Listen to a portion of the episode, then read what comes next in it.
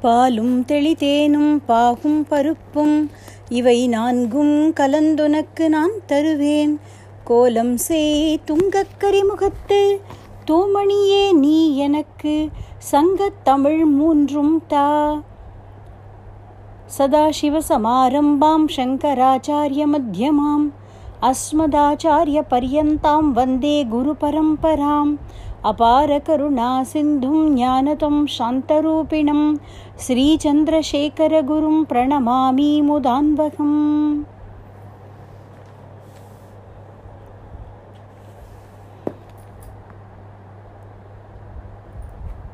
கல்லால் இன்புடையமர்ந்து நான்வரை ஆரங்க முதல் கற்ற கேள்வி வல்லார்கள் நால்வருக்கும் வாக்கிறந்த பூரணமாய் மறைக்கும் அப்பாலாய் எல்லாமாய் எல்லதுமாய் இருந்ததனை இருந்தபடி இருந்து காட்டி சொல்லாமற் சொன்னவரை நினையாமல் நினைந்து பவத்தொடக்கை வெல்வாம். தொல்லை இரும் பிறவி சூழும் தலை நீக்கி அல்லல்லறுத்து ஆனந்தம் ஆக்கியதே. எல்லை மறுவா நெறியளிக்கும் வாத ஊரியம் கோன் திருவாசகம் என்னும் தேன். சிவாய நம திருச்சிற்றம்பலம். ஸ்ரீ குருபியோ நம. ராம் ராம். மாணிக்க வாசக பெருமான் அருளிய திருவாசகத்தின் முதல் பகுதியான சிவபுராணத்தை பார்த்துண்டே வரோம். அதில் முதல் ஐந்து அடிகளை பார்த்தோம். சிவாய நம திருச்சிற்றம்பலம். நம சிவாய வாழ்க. நாதன் தாழ்வாழ்க. இமைப்பொழுதும் என் நெஞ்சில் நீங்காதான் தாழ்வாழ்க. கோகழி ஆண்ட குருமணி தன் தாழ்வாழ்க. ஆகமம் ஆகி நின்று அன்னிப்பான் தாழ்வாழ்க. ஏகன் அநேகன் இறைவன் நடிவாழ்க. அப்படிங்கிற இந்த ஐந்து அடிகளில் ஆறு தடவை வாழ்க வாழ்க அப்படின்னு சொல்லி இறைவனை வாழ்த்துறார் மாணிக்க வாசகர். இந்த முதல் பதினைந்து அடிகள் வாழ்த்தும் வணக்கமும் அப்படின்னு சொன்னோம். இதில் இந்த முதல் ஐந்து வ அடிகளில் வாழ்க அப்படின்னு முடியக்கூடிய விஷயத்தை பார்த்தோம். அடுத்த ஐந்து அடிகள் இன்னைக்கு பார்க்கலாம். ஆறு முதல் பத்து வரை இருக்கக்கூடிய அந்த வரிகள். வேகம் கெடுத்தாண்ட வேந்தன் நடிவெல்க பிறப்பருக்கும் பிஞ்சகன் தன் பெய்கழல்கள் வெல்க புறத்தார்க்குச் சேயோன் தன் பூங்கழல்கள் வெல்க கரங்குவிவார் உள்மகிழும் கொன்கடல்கள் வெல்க சிறங்குவிவார் ஓங்குவிக்கும் சீரோன் கழல் வெல்க. அப்படின்னு இந்த ஐந்து அடிகள் இதனுடைய பொருளை பார்க்கலாம். இந்த பொருளோடு கூட ரிலேட்டடாக இருக்கக்கூடிய சில அனுபவங்களை பார்க்கலாம். வேகம் கெடுத்து ஆண்ட வேந்தன் அடி வெல்க அப்படின்னு சொல்கிறார் நம்மளுடைய வாழ்க்கையை பார்த்தால் ஐம்புலன்கள் அப்படின்னு சொல்லக்கூடிய இந்த அஞ்சு சென்ஸ் ஆர்கன்ஸ் இதோட கண்ட்ரோலில் தான் நம்மளுடைய வாழ்க்கையானது பெரும்பாலும் இருக்கு. எதையோ பார்க்கணும் அப்படிங்கிற ஆசை எதையோ கேட்கணும் அப்படிங்கிற ஆசை எதையோ அடையணும் அப்படிங்கிற ஆசை அதாவது தூய்க்கணும். இந்த எல்லா ஆசைக்குமே இந்த புலன்களுடைய தூண்டுதல் தான் காரணமாக இருக்குது இது எதுவுமே வேண்டாம் அப்படின்னா எதுவுமே செய்ய வேண்டாம் தான். பட் இந்த புலன்களுடைய அந்த ஒரு வேட்கை திருப்ப திருப்ப ஏதோ பார்க்கணும் சாப்பிடணும். அப்படிலாம் இருக்கு இல்லையா? அதை சாட்டிஸ்ஃபை பண்ணுறதுல தான் நம்மளுடைய வாழ்க்கையுடைய ஓட்டமே இருக்குது இந்த வேகம் புலன்களால் இழுக்கப்பட்டு நம்ம ஓடக்கூடிய இந்த வேகம். இதுதான் நம்ம வாழ்க்கையுடைய சக்கரத்தையே நடத்திட்டு போகிறது நம்மாழ்வார் திருவாய்மொழியில் ஒரு பாசுரத்தில் சொல்கிறார் ஆவி திகைக்க ஐவர் குமைக்கும் சிற்றின்பம் பாவியேனை பலனே காட்டி படுப்பாயோ? தாவி வையம் கொண்ட தடன் தாமரை கட்கே கூவிக்கொள்ளும் காலம் இன்னும் குறுகாதோ? அப்படின்னு கேட்கிறார். இந்த ஐந்து பேர் இருக்காளே ஐந்து புலன்கள் அவளோட இழுப்புக்கெல்லாம் ஓடி ஓடி ஓடி ஓடி இந்த ஜீவன் களைச்சு போகிறதுப்பா திகைக்கிறது என்னோட ஆவி. எப்படித்தான் இவாளை சாட்டிஸ்ஃபை பண்ணுறதுன்னே தெரியலையே. எவ்வளவு கொடுத்தாலும் இந்த ஐம்புலன்கள்ங்கிறது சாட்டிஸ்ஃபை ஆகிறதே இல்லை. எதையாவது பார்த்தா மேலும் வேறு எதையோ பார்க்கணும். மறுநாள் வேறு எதையோ பார்க்கணும். அப்படி அதுக்கு ஒரு திருப்திங்கிறது ஏற்படுறதே கிடையாது. அப்போது இந்த ஆவியானது திகைக்கிறது. இந்த புலன்களுக்காக ஊழியம் செய்தே இந்த ஜென்மா போயிடுறதே என் பிரானை நான் எப்படி அடையிறது அப்படின்னு சொல்லி அந்த ஒரு எண்ணத்தில் அப்படி சொல்கிறார் உலகத்தை எல்லாம் அளந்து கொண்ட அந்த திருவடிகளுக்கு என்னை நீ எப்போ கோபிக்க போகிறப்பா எப்போ அழித்து கொள்ளப் போகிறாய்? அப்படின்னு நம்மாழ்வார் கேட்கிறார். அப்படி இந்த ஆவி திகைக்க இந்த ஐவர்கள் பல சிற்றின்பங்களில் சின்ன சின்ன சந்தோஷம் அப்படின்னு நம்ம நினைக்கக்கூடிய விஷயங்கள்லையே நம்மளை இழுத்து கொண்டே போகிறது. அதெல்லாம் சாட்டிஸ்ஃபை பண்ணி பண்ணி பண்ணி ஒரு அலுப்பு தட்டும் பொழுது பார்த்தா வாழ்க்கையை முடிகிற ஒரு தருவாய்க்கு வந்துவிடுறது அப்போது இந்த வேகத்தை எல்லாம் கெடுத்து இந்த இந்திரிய வேகங்களை கெடுத்து நம்மளை ஆட்கொள்ளணும் அப்படின்னால் அது இறைவனுடைய கருணையினால தான் முடியும். ஜீவ முயற்சியினால இல்லை அது ஈஸ்வர கிருப்பையினால் அந்த ஆட்கொள்ளல் அப்படிங்கிறது நடக்கிறது. அதுக்கு சரியான தமிழ் அது எப்படி இங்கிலீஷில் டிரான்ஸ்லேட் பண்ணுறதுன்னு அப்படி எனக்கு தெரியல. இந்த ஆட்கொள்ளல் அப்படிங்கிறத எப்படி எக்ஸ்ப்ரெஸ் பண்ணலான்னு தெரியல. அதாவது இறைவன் தன் பக்கமாய் திருப்பிக்கிறான் அந்த ஜீவனை.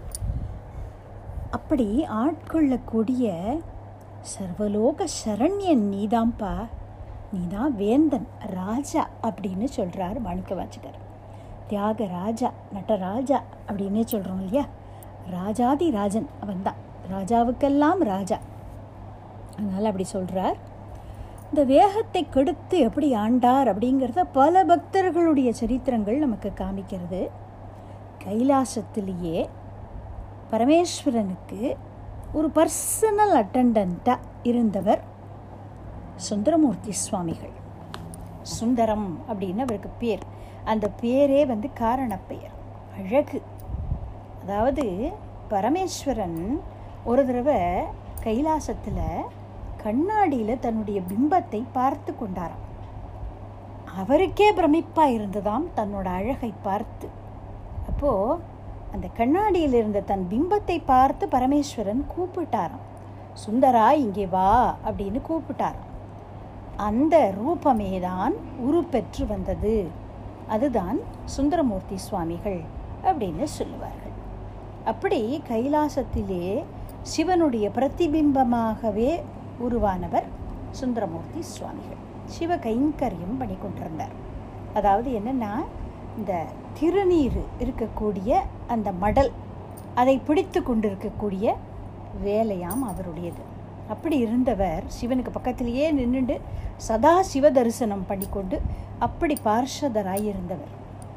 ஒரு தடவை சிவனுக்காக ஏதோ எடுத்துக்கொண்டு வருவதற்காக தோட்டத்தின் பக்கம் போனவர் அங்கே அம்பாளுடைய தோழிகள் இருப்பா இல்லையா?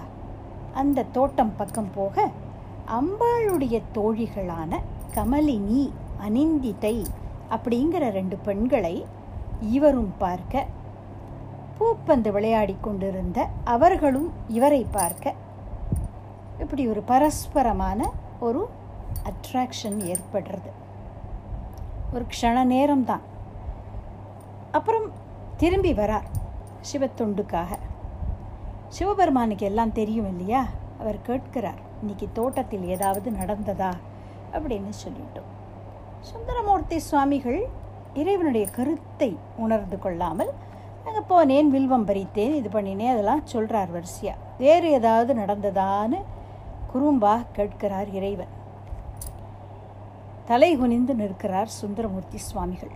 அப்போது இறைவன் சொன்னாராம் எப்போ உங்களுக்கு சிவத்தொண்டை தவிர வேறு ஒரு விஷயத்தில் இன்ட்ரெஸ்ட் ஏற்பட்டதோ அது க்ஷணகாலமாக இருந்தாலும் கூட அந்த ஒரு விருப்பத்தை நிறைவேற்றி கொண்டு ஆசையை அனுபவித்து தீர்க்க வேண்டும். அது எல்லாம் இல்லாமல் பியோர் ஹார்ட்டாக திரும்ப நீங்கள் கைலைக்கு வரலாம். பூலோகத்தில் போய் மனிதராய் பிறக்க கடவீர்னு சொல்லிட்டார். கதறி அழுதார் சுந்தரர் இறைவா என்ன இப்படி உங்களை பிரிந்து போகக்கூடிய ஒரு தண்டனையை கொடுக்கக்கூடாது அப்படின்னு. பரமேஸ்வரன் சொன்னார் என்னுடைய திருவுளத்தினால தான் இப்படி நேர்ந்தது. இல்லாட்டா எப்பவும் சிவத்தொண்டை தவிர வேறு எதுவும் அறியாத நீங்கள் ஏன் இப்படி உங்களுக்கு ஒரு அட்ராக்ஷன் வரணும்? அதனால் இது என்னுடைய திருவுள்ளம்தான் உங்களால் ஒரு முக்கியமான வேலை நடக்க வேண்டியது இருக்கிறது. அதனால நீங்கள் போய் பூலோகத்திலே பிறக்கணும் அப்படின்னு சொன்னார்.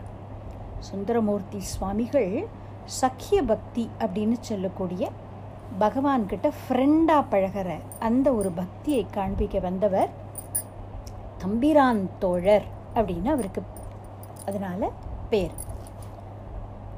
அப்படி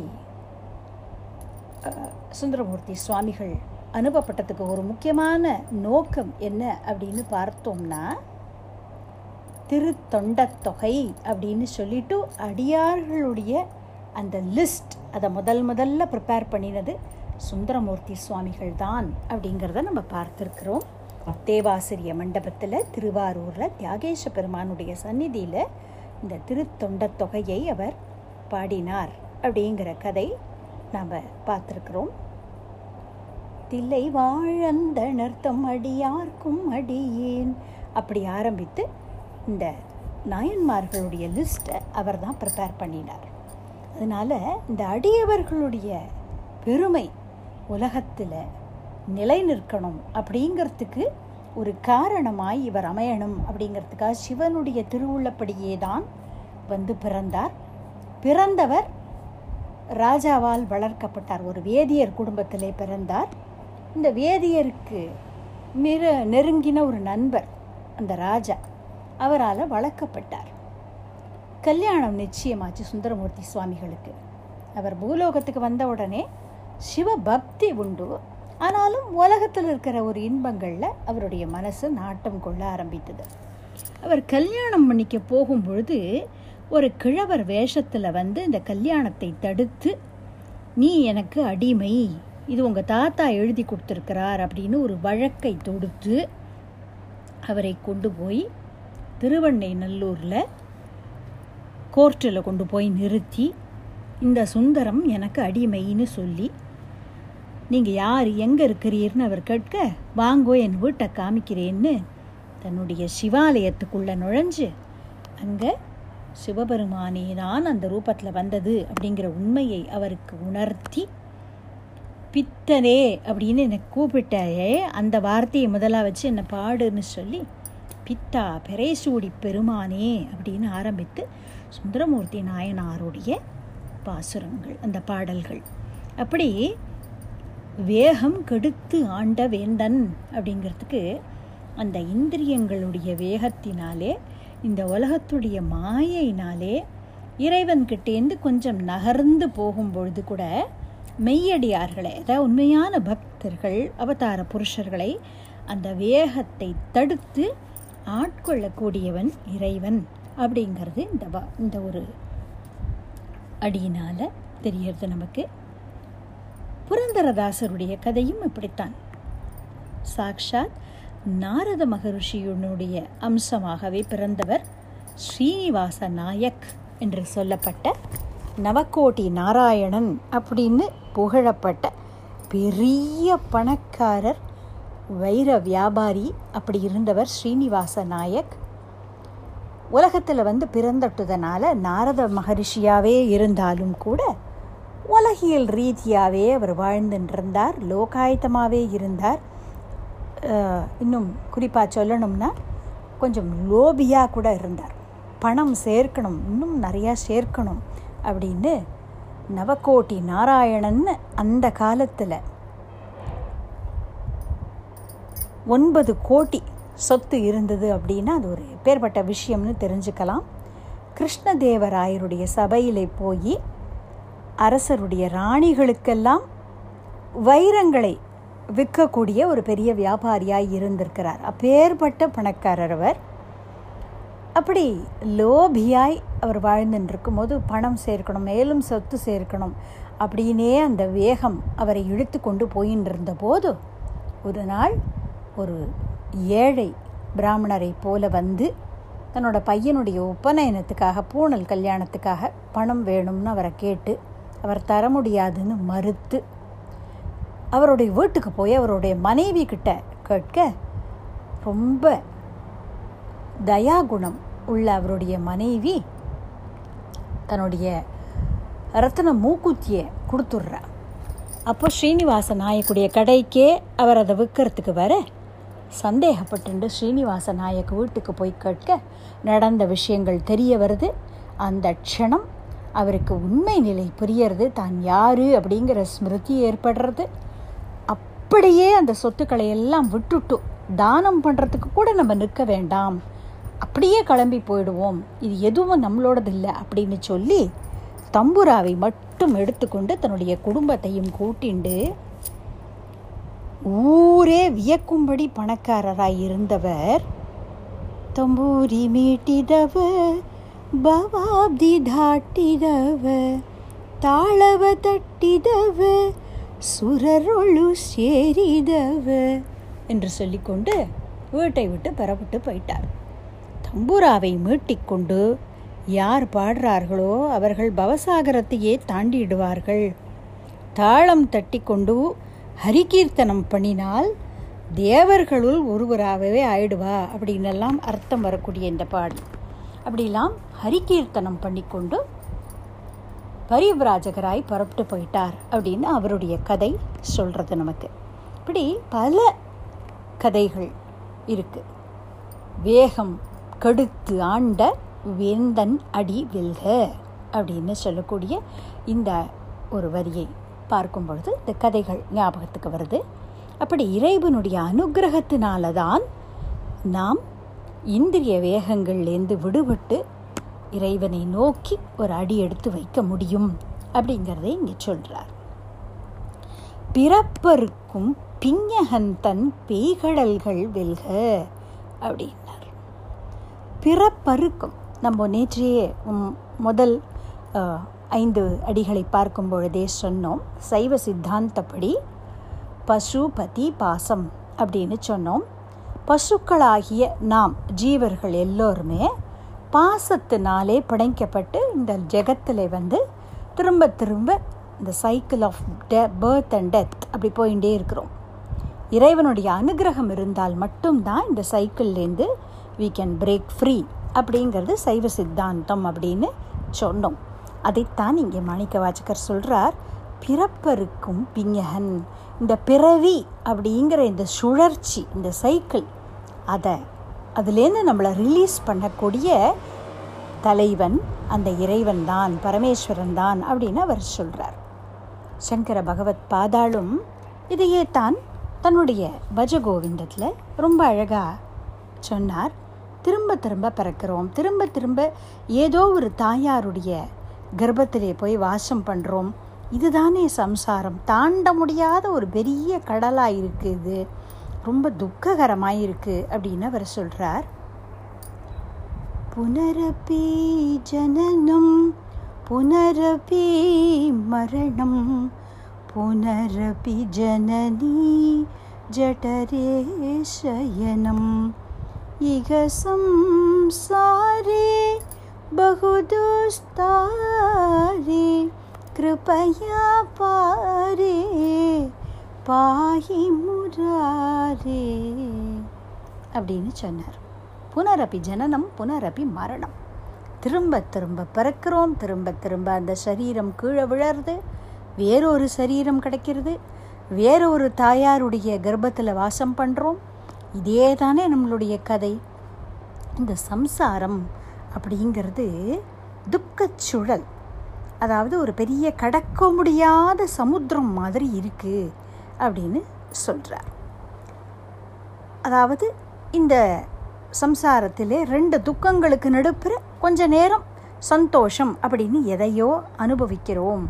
இதை நம்ம உணர்ந்துக்கிறதே இல்லை அப்படின்னு சொல்கிறார் பெசிமிஸ்டிக்காக சொல்கிறாளா அப்படின்னு நினைக்கலாம். அப்படி இல்லை.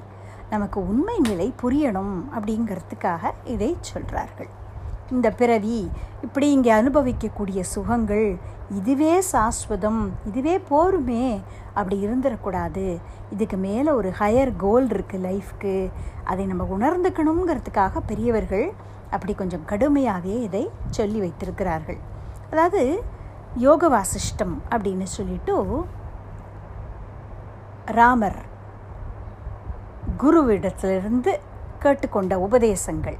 வசிஷ்ட மகரிஷிக்கிட்டேருந்து ராமருக்கு கிடைத்த உபதேசங்கள் யோக வாசிஷ்டம் அப்படின்னே இருக்குது அது சித்த புருஷர்கள் கிட்ட கிடைச்சதாக அப்படி சொல்லப்படுறது.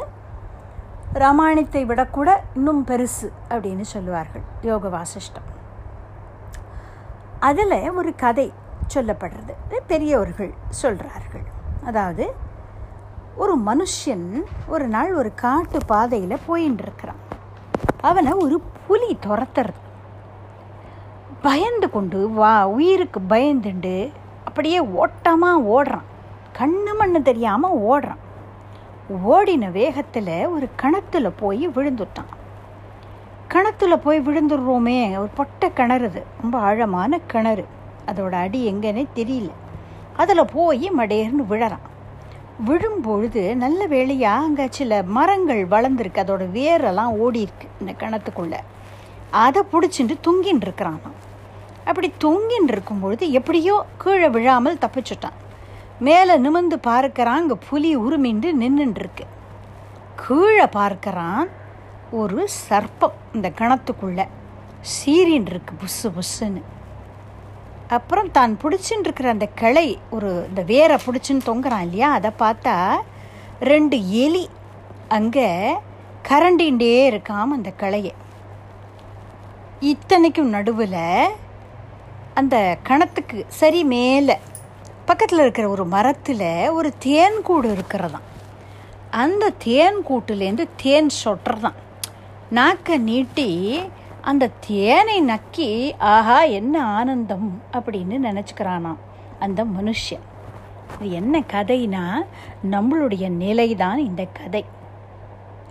நம்மளுடைய கர்மா அப்படிங்கிற புலி துரத்த ஓடி வந்து சம்சாரம்ங்கிற கணத்துக்குள்ளே விழுந்திருக்கிறோம். இதில் ஏதோ ஒரு நமக்கு கிடைத்திருக்கக்கூடிய தொழில் குடும்பம் அப்படிங்கிற அந்த வேரை பிடிச்சிட்டு தொங்கின்னு இருக்கிறோம் இதில் கீழே சர்ப்பம் சீரின் இருக்குன்னு சொன்னோம் இல்லையா? எந்த நேரமும் மரணம் சீரிண்டே இருக்கு. அந்த பயம் இருந்துட்டே இருக்கு.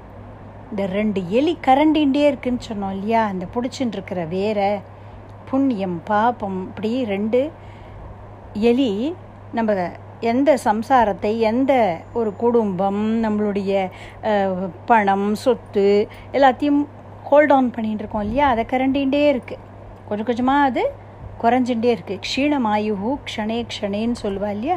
அது மாதிரி குறைஞ்சுட்டே இருக்குது இத்தனைக்கும் நடுப்புற நம்மளுக்கு ஏதோ சில சந்தோஷங்கள் கிடைக்கிறது இல்லையா? இந்த உலகத்தில் சிற்றின்பம்னு சொல்லுவா அதை. அதை இந்த தேனை நக்கிற மாதிரி அதை நக்கி கொண்டு ஆகா என்ன ஆனந்தம் அப்படின்னு நினச்சின்னு இருக்கிறோமே அதைத்தான் சிம்பாலிக்காக ஒரு அலிகோரிக்கல் ரெஃபரன்ஸ் மாதிரி இந்த கதையில் சொல்கிற ஸோ அப்படி இருக்கிறதாம் இந்த சம்சாரம். இதுலேருந்து யார் நம்மளை காப்பாற்ற முடியும்?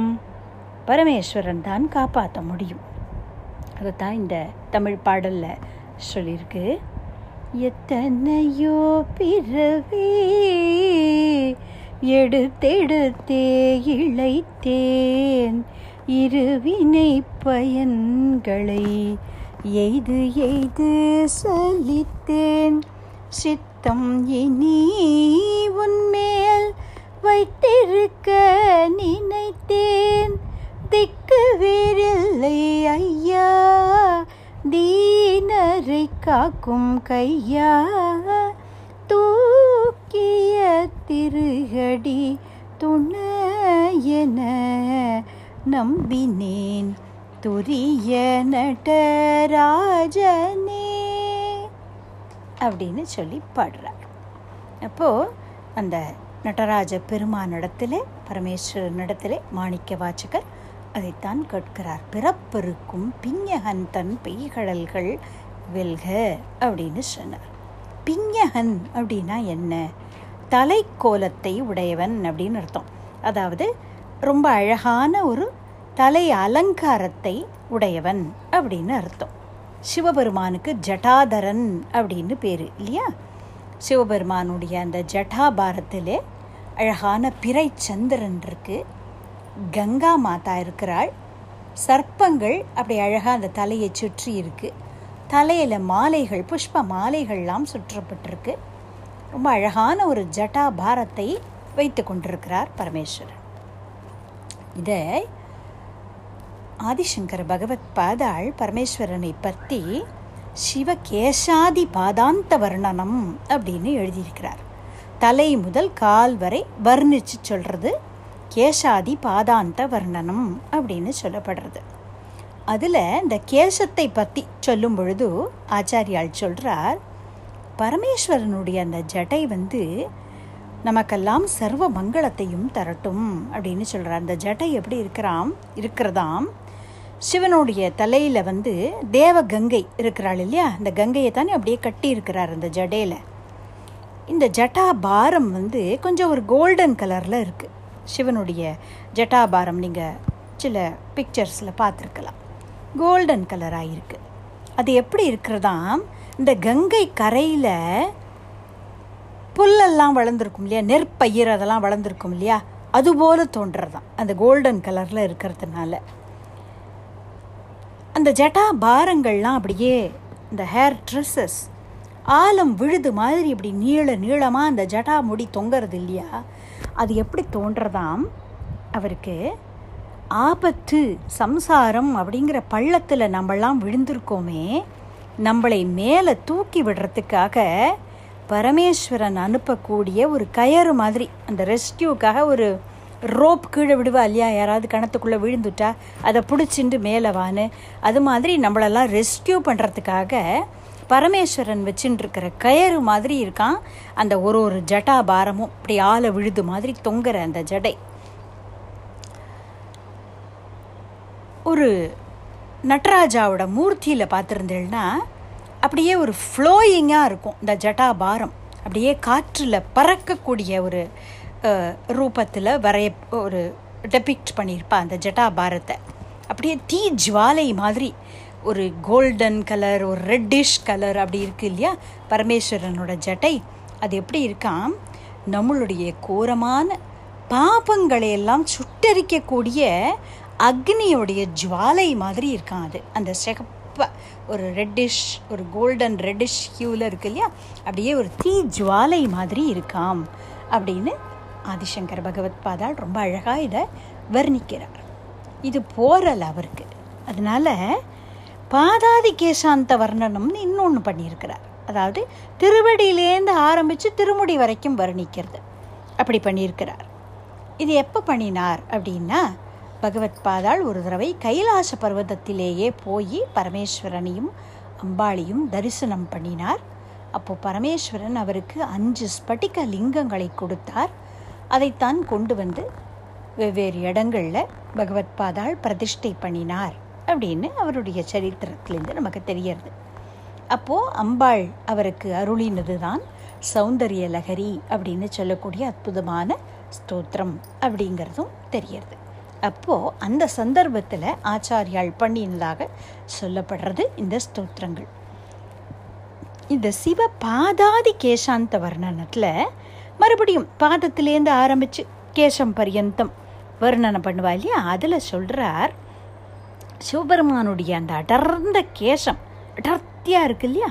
அதை பார்த்தா அப்படியே ஒரு கரு மேகம் மாதிரி தோன்றதான் அடர்த்தியான ஒரு கருப்பில் இருக்கக்கூடிய மேகம் மழை மேகம் அதுபோல் தோன்றுறது அப்போ என்ன தோன்றது ஆச்சாரியாளுக்கு? கங்கையை தலையில் வச்சு கட்டிட்டார் இல்லையா சிவபெருமான்? இதை பார்த்தாலாம் சூரிய புத்திரியான யமுனா. நதி தேவதைகள் அப்படின்னு ஒரு குரூப் அதில் கங்கை மூத்தவள். அப்போ அந்த யமுனைக்கு தோணித்தாம் பரமேஸ்வரனுடைய திருமுடி மேலே நம்ம மூத்தவளான கங்கை இருக்கிறாளே நமக்கும் அங்கே கொஞ்சம் இடம் கிடச்சா தேவலையேன்னு தோணித்தாம் அவளுக்கு. அதனால பரமேஸ்வரன் கிட்ட வேண்டின்றாளாம் என்னையும் கொஞ்சம் வச்சுக்கோங்களேன் அவங்க தலையிலன்னு. யமுனை அப்படிங்கிற நதி காளிந்தின்னு அவளுக்கு பேர். கருப்பாக இருக்கும் கொஞ்சம் அந்த ரிவருடைய வாட்டர் அதுக்கு ரொம்ப பகவத் பாதாள் அற்புதமான வர்ணனம் கொடுக்குறார். முராரி காய காளிமா அப்படின்னு.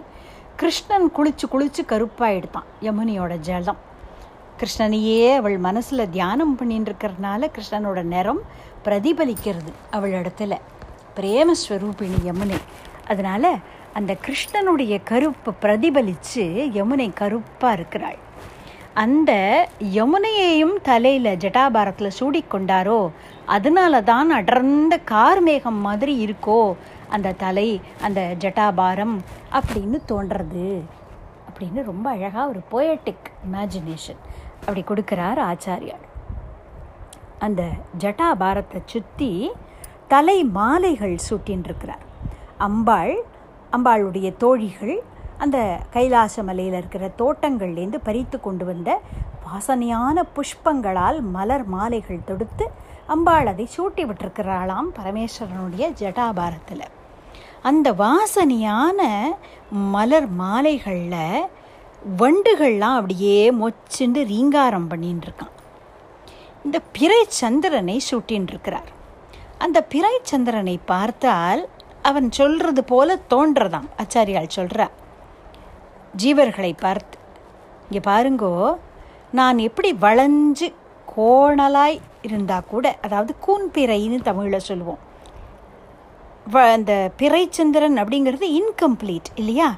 ஃபுல் மூன்கிறது தான் கம்ப்ளீட் இது ஜஸ்ட் ஒரு ஃப்ராக்ஷன் இருக்குது அப்போ நான் வளைஞ்சு கூனலாய் இன்கம்ப்ளீட்டாய் இருந்தால் கூட களங்கம் உடையவனாய் இருந்தாலும் கூட பரமேஸ்வரனை சரண் புகுந்ததுனால என்னை பாருங்கோ தலையில் வச்சுட்டு கூத்தாடுறார் அப்படின்னு சொல்கிறாராம் ஒருத்தரை ரொம்ப நம்ம இடம் கொடுத்து அவர்களுக்கு உரிமை கொடுத்து அவர்களை கொண்டாடி வச்சுட்டோன்னா தலையில் வச்சுட்டு ஆடுறியே அப்படின்னு சொல்லுவா இல்லையா? அது மாதிரி இந்த சந்திரனை தலை மேலே தூக்கி வச்சுட்டாராம் பரமேஸ்வரன். ஏன் அவருக்கு அவ்வளோ சந்தோஷம்? எதுக்காக அந்த சந்திரனுக்கு அவ்வளோ பெரிய ஸ்டேட்டஸை கொடுத்துருக்கார் அப்படின்னா அவரை வந்து சரண் புகுந்தவன் சந்திரன். தன்னுடைய சாபம் நீங்கிறதுக்காக. அதனால அவனை தலையில் வச்சுட்டுருக்கிறாராம் அப்படி சொல்லுவார்கள் பிரபாச க்ஷேத்திரம் அப்படின்னே பேர். இல்லையா? நம்மளுடைய குஜராத்தில் இருக்குது சோமநாத் அப்படின்னு சோமநாதன்னே எங்கள் பேர் பரமேஸ்வரனுக்கு. சோமன் அப்படிங்கிறது சந்திரனுடைய பேர். அதனால்தான் சந்திரனுக்கு உகந்த திங்கட்கிழமையை சோமவாரம் அப்படின்னு சொல்கிறோம் அந்த சோமனால் பூஜிக்கப்பட்டதுனால சோமநாதர் அப்படின்னு அவருக்கு பேர். சோம்நாத் அப்படின்னு சொல்கிறோம் இல்லையா? அந்த இடத்துல பிரபாச க்ஷேத்திரம் அப்படின்னு அதுக்கு பேர். பிரபாசன் அப்படிங்கிறது சந்திரனுடைய பேர். அந்த சந்திரனால் வணங்கப்பட்ட இறைவன் அப்படின்னு. அப்படி சந்திரன் வந்து சரண் புகுந்ததுனாலே அவனை தலையில் தூக்கி வச்சுட்டாராம் பரமேஸ்வரன். அது ரொம்ப அழகாக ஆச்சாரியால் அப்படி சொல்கிறார் அந்த மக்குட்டம் அணிஞ்சுட்டுருக்கா அந்த ஜடாபாரத்தில். அந்த மக்குட்டத்தில் அப்படியே ஜொலி ஜொலிக்கக்கூடிய நவமணிகள் பதிச்சிருக்கு. ரத்தனங்கள்லாம் அப்படியே பளிர் பளிர்னு மின்றதான் அது எப்படி இருக்குது அப்படின்னா உலகத்திலேயே உயரமான இடம் மேரு பர்வதம் அப்படின்னு நமக்கு தெரியும். அந்த மேரு பர்வதத்தின் உச்சியில் இருப்பது கைலாச பர்வதம். கைலாச பர்வதத்தில் மேல் உட்கார்ந்திருக்கிறவர் பரமேஸ்வரன். பரமேஸ்வரனுடைய தலை மேல் இருக்கிறது ஜட்டாபாரம். அந்த ஜட்டாபாரத்துக்கு மேலே சூட்டின் இருக்கிறது இந்த மக்கூட்டம் அப்போ இந்த உலகத்திலேயே உயரமான பாயிண்ட் அப்படிங்கிறது அந்த மகுடம் தான் இல்லையா? அதில் பதித்திருக்கக்கூடிய அந்த நவமணிகள் பளிர் பளிர்னு ஒளி வீசறது.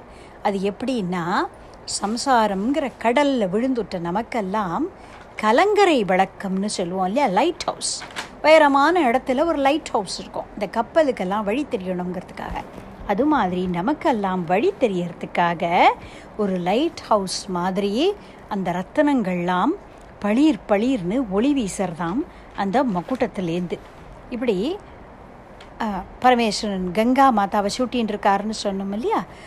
ஞானம் அதுதான் கங்கை அப்படிங்கிறது. அப்படி பரமேஸ்வரன் தான் ஆதி குரு. அவரிடமிருந்து பெருகி வருவது தான் ஞானமாகிய கங்கை. இப்படியெல்லாம் அழகான அலங்காரங்களை எல்லாம் உடைய அந்த ஜட்டாபாரத்தை உடையவர் பரமேஸ்வரன் அப்படிங்கிறதைத்தான் டிங்கஹன் அப்படிங்கிற அந்த வார்த்தை குறிக்கிறது. பிறப்பருக்கும் பிஞகன் பேய்கடல்கள் வெல்க அப்படின்னு சொல்லியிருக்கிறார்.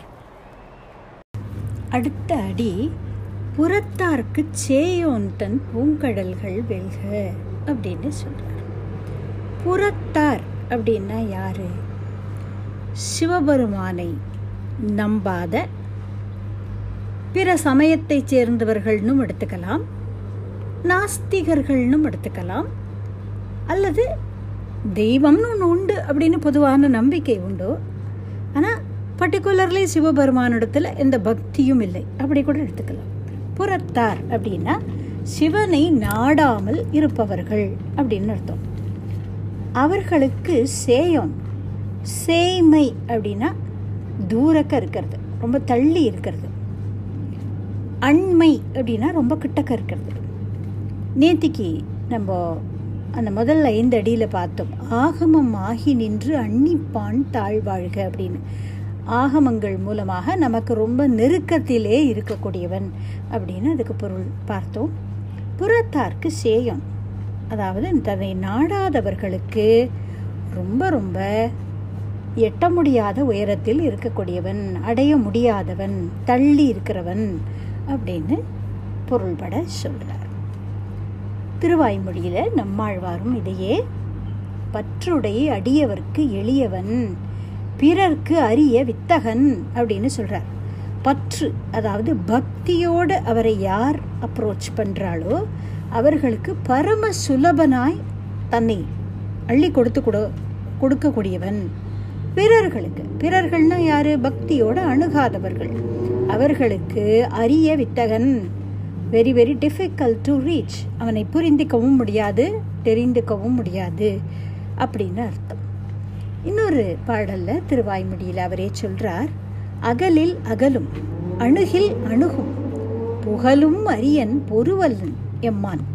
நிகரில் அவன் புகழ் பாடி இழைப்பிலம் பகலும் இரவும் படிந்து குடைந்தேன். எம்பெருமானுடைய பெருமைகளை எல்லாம் புகழ்ந்து பாடி பாடி அழுக்கவே இல்லை எனக்கு. இரவும் பகலும் அவனுடைய குணானுபவத்திலே மூழ்கி மூழ்கி அவனையே த தனக்கு நிகர் இல்லாத எம்பெருமானுடைய பெருமைகளை எல்லாம் பாடி பாடி இழைப்பு இளம். எனக்கு அது டயர்டாகவே ஆல அழுத்தே போகலை அப்படின்னு சொல்கிறார் என்ன அவனுக்கு அப்படி பெருமை அப்படின்னா அகலில் அகலும் அணுகில் அணுகும் புகழும் அரியன் பொறுவல்லன் அப்படின்னு சொல்கிறார் இதுக்கு என்ன அர்த்தம்னா அகலில் அகலும். அதாவது அவரிடத்திலிருந்து விமுகமாய் இருக்கிற வாழ்க்கை அவர் எட்டாக்கனியாகவே இருக்கிறார் அப்படின்னு சொன்னோம். இது ரொம்ப அழகாக இதுக்கு நம்மளுக்கு பாகவதத்தில் இருக்கக்கூடிய பிரகலாத சரித்திரம் ஒரு உதாரணமாய் இருக்கு. இந்த ஹிரண்ய கசிப்பு அப்படிங்கிறவர் யாருன்னா ஜெயன் விஜயன் அப்படின்னு அவ பிரதர்ஸ் வைகுண்ட பார்ஷதாளாவே இருந்தவர்கள்தான். பிரம்மபுத்திரர்களான சனகாதி யோகீஸ்வரர்கள் பகவானை தரிசனம் பண்ண வந்தபோது என்ன காரணத்தினாலோ என்ன காரணத்தினாலோன்னு சொல்கிறோமே தவிர ஈஸ்வர சங்கல்பம் தான் காரணம் எல்லாத்துக்குமே. அவர்கள் இந்த யோகீஸ்வரால் போகக்கூடாதுன்னு தடுத்தார்கள். அப்போ இந்த யோகீஸ்வரர்கள் கோபம் வந்து கோபமே வராத யோகீஸ்வரர்களுக்கு கோபம் வந்து இந்த மாதிரி இறைவனை பார்க்கக்கூடாதுன்னு தடுக்கிறது அசுர சுபாவமாச்சே இப்போ அசுரர்களாய் பறக்க வேண்டியதுன்னு சபிச்சுட்டா. அப்போ பகவானிடத்தில் பிரார்த்தனை பண்ணி மூன்றே ஜென்மங்கள் இப்படி அசுர குணத்தோட பிறந்து உங்களை துவேஷித்து உங்ககிட்ட வந்து சேரணும்னு வரம் வாங்கி கொண்டு ஹிரண்யாக்ஷன் ஹிரண்ய கசிப்புன்னும் ராவணன் கும்பகர்ணனும் சிசுபாலன் தந்திவக்ரன் அப்படின்னும் மூன்று ஜென்மா அடைந்து மறுபடியும் வைகுண்டத்தை அடைந்தார்கள் அப்படிங்கிறதாக அவர்களுடைய கதை. இதில் இந்த ஹிரண்ய கசிப்பு மூத்தவன். அவன் வந்து ரொம்ப பவர்ஃபுல்லாக இருந்திருக்கான்.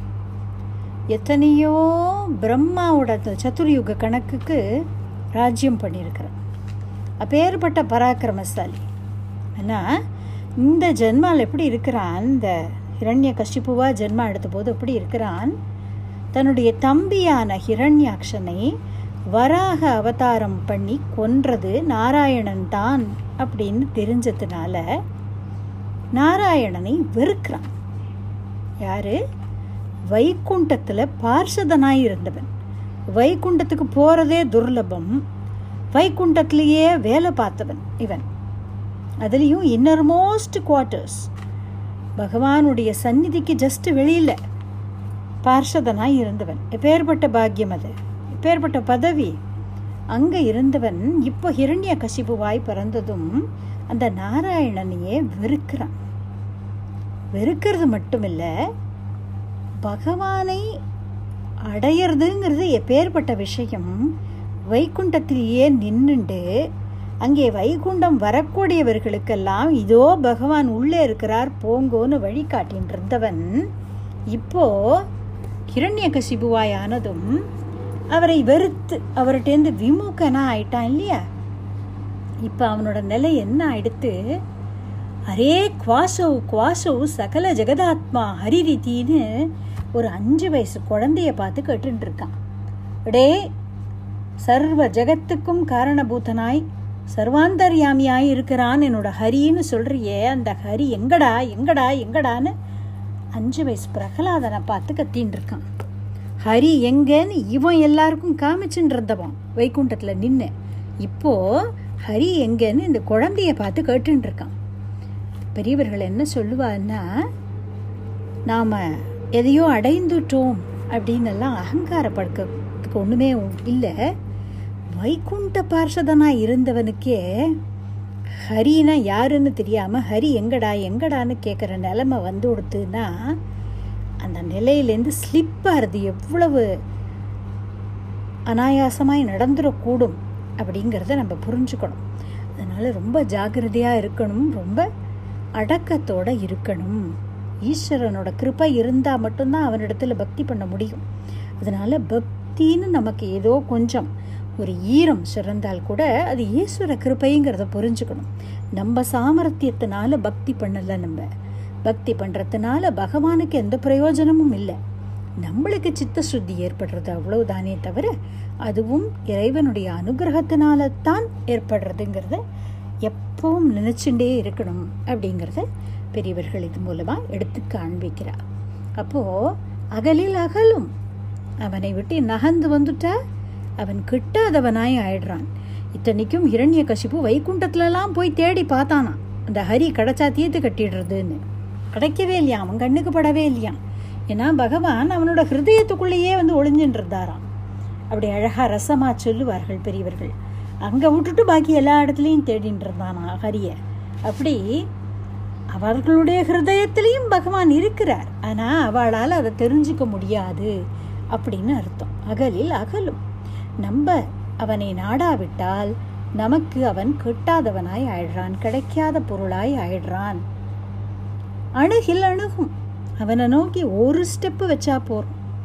ஓடோடி வந்துடுவான் அஜாமிழன் அப்படிங்கிறவன் ஒன்றும் பக்தி கூட பண்ணலை. நாராயணான்னு அந்திம காலத்தில் பகவானோட பேரை தன்னோட பிள்ளைக்கு வச்சிருந்தான். அந்த பேரை சொல்லி தன்னோட பிள்ளையத்தான் கூப்பிட்டான். ஆனால் வெறும் அந்த பேர் சொன்னதுக்கே வைகுண்ட பார்ஷதர்கள் ஓடி வந்தாளாம் அவனுக்கு. அப்படி அணுகில் அணுகும். நம்ம ஒரு ஸ்டெப் எடுத்து வச்சா போகிறோம் அவனை நோக்கி அவன் நூறு ஸ்டெப் நம்மளை நோக்கி ஓடி வருவான். அப்படி சொல்கிறார்கள் புகழும் அரியன். அவனை பக்தி செய்யாதவர்களுக்கு அவனை யார் வேணும்னு நினைக்கலையோ அவர்களுக்கு கிடைக்கவே மாட்டான் அப்படிங்கிறார். ஒரு நாள் துவாரகையில் கண்ணன் ருக்மிணி பிராட்டிக்கிட்ட சொன்னாராம் எனக்கு இன்னைக்கு ரொம்ப டயர்டாக இருக்குது நான் கொஞ்சம் ரெஸ்ட் எடுத்துக்கிறேன் அப்படின்னு சொல்லிட்டு. அவருக்கு முக்காலமும் தெரியும் இல்லையா? அதனால் அவர் ஆடின ஒரு நாடகம். படுத்து தூங்கின்னு இருக்கிறார் கிருஷ்ணர். அப்போது இந்த போருக்கான சூழ்நிலை ஏற்பட்டாச்சு. கௌரவர்கள் பாண்டவர்கள் ரெண்டு பேருக்குமே வேண்டிய வேண்டப்பட்டவன் கிருஷ்ணன். பாண்டவர்களுக்கு டைரக்டாகவே மாமா பையன் கௌரவர்களுக்கும் பந்து அப்படிங்கிற ரீதியில் ரெண்டு பேருக்கும் பொதுவானவன். அதனால் அர்ஜுனன் துரியோதனன் ரெண்டு பேருமே கிருஷ்ணன் கிட்ட ஹெல்ப் கேட்கறதுக்காக வந்திருக்கிறார்கள். முதல்ல வந்தவன் துரியோதனன் தான். அவன் ரொம்ப மிடுக்கா கண்ணனுடைய தலைமாட்டில் இருந்த ஒரு சேரில் போய் உட்கார்ந்துட்டு இருந்தான். பிறகு வந்தவன் அர்ஜுனன். கண்ணனோட திருவடி பக்கம் உட்காந்துண்டு அந்த தாமரை போன்ற அந்த திருமுகம் இந்த மூடி இருக்கக்கூடிய அந்த இமைகள் அப்படியே கவிந்து இருக்கக்கூடிய ஒரு ஒரு புஷ்பம் வந்து அப்படியே கூம்பி இருக்கிறது போல இருக்கு. அந்த மூடி இருக்கிற இமைகள் அதை அப்படியே பார்த்து ரசிச்சுட்டே உட்காந்துட்டு இருந்தான் அந்த திருவடி தான் வேணும் அப்படின்னு கண்ணனுடைய திருவடி தான் வேணும் அப்படின்னு அந்த திருவடி பக்கத்தில் உட்காந்துட்டு இருந்தான் அர்ஜுனன். கண்ணை விழித்து பார்க்கிறான் கிருஷ்ணன். படுத்துன்னு இருக்கிறவா கண்ணை திறந்துன்ற உடனே நம்மளோட எதிர்த்தா மாதிரி இருக்கிறவாளை தான் நம்மளுக்கு முதல்ல தெரியும் இல்லையா? அப்படி கால் மாட்டில் உட்காண்டிருந்த அர்ஜுனனை தான் முதல்ல பார்த்தான் கிருஷ்ணன். புன்னகை பண்ணினான் அர்ஜுனா சௌக்கியமாக இருக்கியா? எப்போ வந்தேன்னு விசாரிக்கிறார். அப்போது துரியோதனன் தொண்டையை செருமிண்டான் அப்படி. இப்படி திரும்பி பார்க்கிறார் கண்ணன். குறும்ப புன்னகை. துரியோதனா நீயும் வந்திருக்கியாப்பா? அடடே இன்னைக்கு என்ன பெரிய ஒரு மகோன்னதமான நாள் போல இருக்கே. அண்ணா தம்பி ரெண்டு பேரும் என்னை பார்க்க வந்திருக்கேள் அப்படின்னு சொல்லி உபசரிக்கிறார். என்ன விஷயம்? அப்படின்னு கேட்கும் பொழுது இது மாதிரி யுத்தம் வந்துவிட்டது கிருஷ்ணா. உன்னுடைய ஹெல்ப்பை கேட்கறதுக்காக தான் வந்திருக்கிறேன் அப்படின்னு சொன்னதும் கிருஷ்ணன் சொன்னார். நீங்கள் ரெண்டு பேருமே எனக்கு வேண்டப்பட்டவர்கள். அதனால் நான் கௌ இந்த கௌரவாதிகளுடைய பக்கத்தில் இருந்து பாண்டியர் பாண்டவர்களை எதிர்க்கிறதோ இல்லை வைசை வருஷா சரியாக இருக்காது. அதனால் நான் இந்த யுத்தத்தில் எந்த ஆயுதமும் எடுக்கிறதில்லைன்னு சங்கல்பம் பண்ணியிருக்கேன் அப்படின்னு சொன்னாராம். வேணா என்னுடைய நாராயணி சைன்யம் எடுத்துக்கலாம். அல்லது நான் இருப்பேன் ஆனால் எந்த ஆயுதத்தையும் எடுக்க மாட்டேன் அப்படின்னு சொன்னாராம். அர்ஜுனன் நமஸ்காரம் பண்ணி கிருஷ்ணா நீ எந்த ஆயுதமும் எடுக்காட்டாலும் பரவாயில்ல.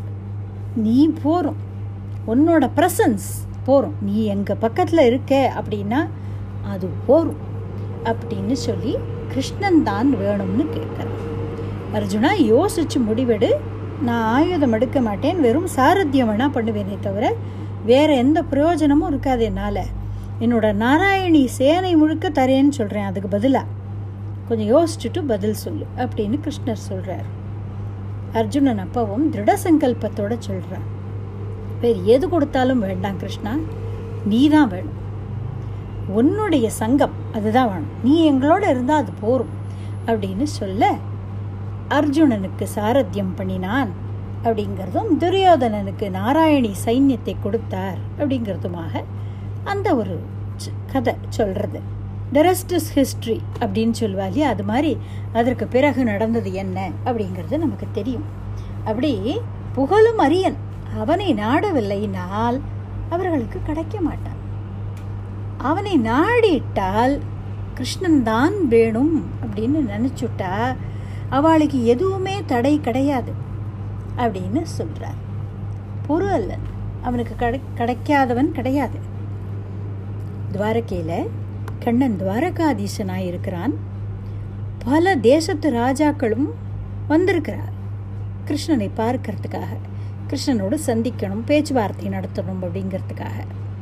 சுதாமா அப்படிங்கிற ஏழை பிராமணர் கிருஷ்ணனோடு சாந்தீபனி மகரிஷி குருகுலத்தில் ஒன்றா படித்த சகபாட்டி கிளாஸ்மேட் போர்பந்தர்னு நம்ம இன்றைக்கி சொல்லக்கூடிய இடம்.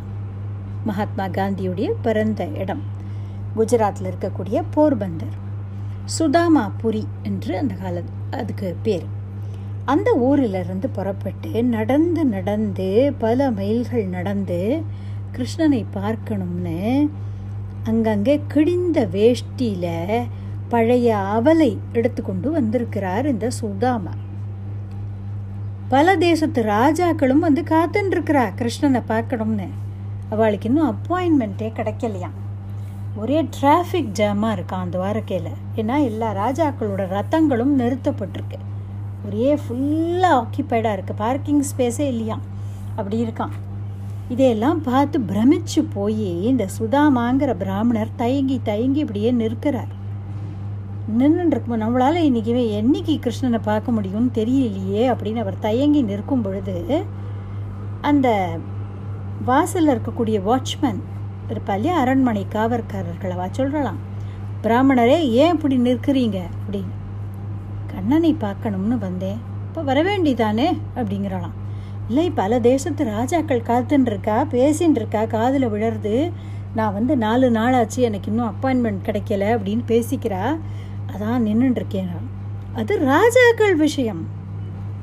உனக்கு அப்பாயின்மெண்ட் இல்லைன்னு யாராவது சொன்னாலா நேரம் உள்ளே போ அப்படின்னு சொல்கிறாளாம் அப்படி கண்ணனை நாடி வந்துட்டால் அவர்களுக்கு எதுவுமே தடை கிடையாதான். நேர பகவான் கிட்ட they will be led towards Eswara அப்படிங்கிறதை இங்கே ஆழ்வார் தன்னுடைய பாசுரத்தில் ரொம்ப அழகாக சொல்லியிருக்கிறார். அப்படி புறத்தார்க்கு சேயோந்தன் பூங்கழல்கள் வில்க அப்படிங்கிற ஒரு அடிக்கி இது மாதிரி பல அனுபவங்கள் பல கதைகள் அதுக்கு ஒரு அர்த்தம் போல அமைஞ்சிருக்கு. கரம் குவிவார் உள்மகிழும் கோன்கடல்கள் வெல்க அப்படின்னு சொல்றார். கரம் குவிவார். இந்த கரம் குவிக்கிறது அப்படிங்கிறது ஒரு பிரத்யேகமான பாரதிய சன்ஸ்கிருதி இல்லையா? நம்மளுடைய கலாச்சாரத்தில் ஒரு முக்கியமான ஒரு அம்சம் ஒரு அடையாளம். நமஸ்தே அப்படின்னு சொல்லி கரம் குவிக்கிறது. அது இப்போ உலகம் முழுக்க இப்போ இருக்கக்கூடிய இந்த சுச்சுவேஷனில் டிஸ்டன்ஸ் டிஸ்டன்ஸ்ன்னு சொல்லிட்டு சேஃப் டிஸ்டன்ஸ் அப்படிங்கிற பேரில் எல்லாரும் இப்போ இந்த நமஸ்தேயை அதோடைய பெருமையை உணர்ந்துக்கிற ஒரு தருணமாய் இருக்குது அப்படி நெஞ்சுக்கு நேர ரெண்டு கரங்களையும் குவித்து நமஸ்காரம் அப்படின்னு பண்ணுறோம் இல்லையா? அஞ்சலி அப்படின்னு சொல்லுவோம். அஞ்சலி ஹஸ்தம்னு சொல்லுவோம் இதை. இப்படி அஞ்சலி ஹஸ்தம் அப்படிங்கிறது மரியாதையை தெரிவிக்கக்கூடிய ஒரு அற்புதமான முத்திரை.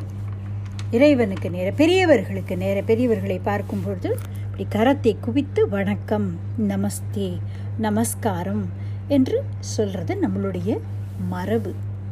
சுவாமி நம்மாழ்வார் திருவாய்மொழியில் ஒரு பாசுரத்தில் சொல்றார் பூசும் சாந்து என் நெஞ்சமே புனையும் கண்ணி எனதுடைய வாசகம் செய் மாலையே. வான் பட்டாடையும் அகுதே.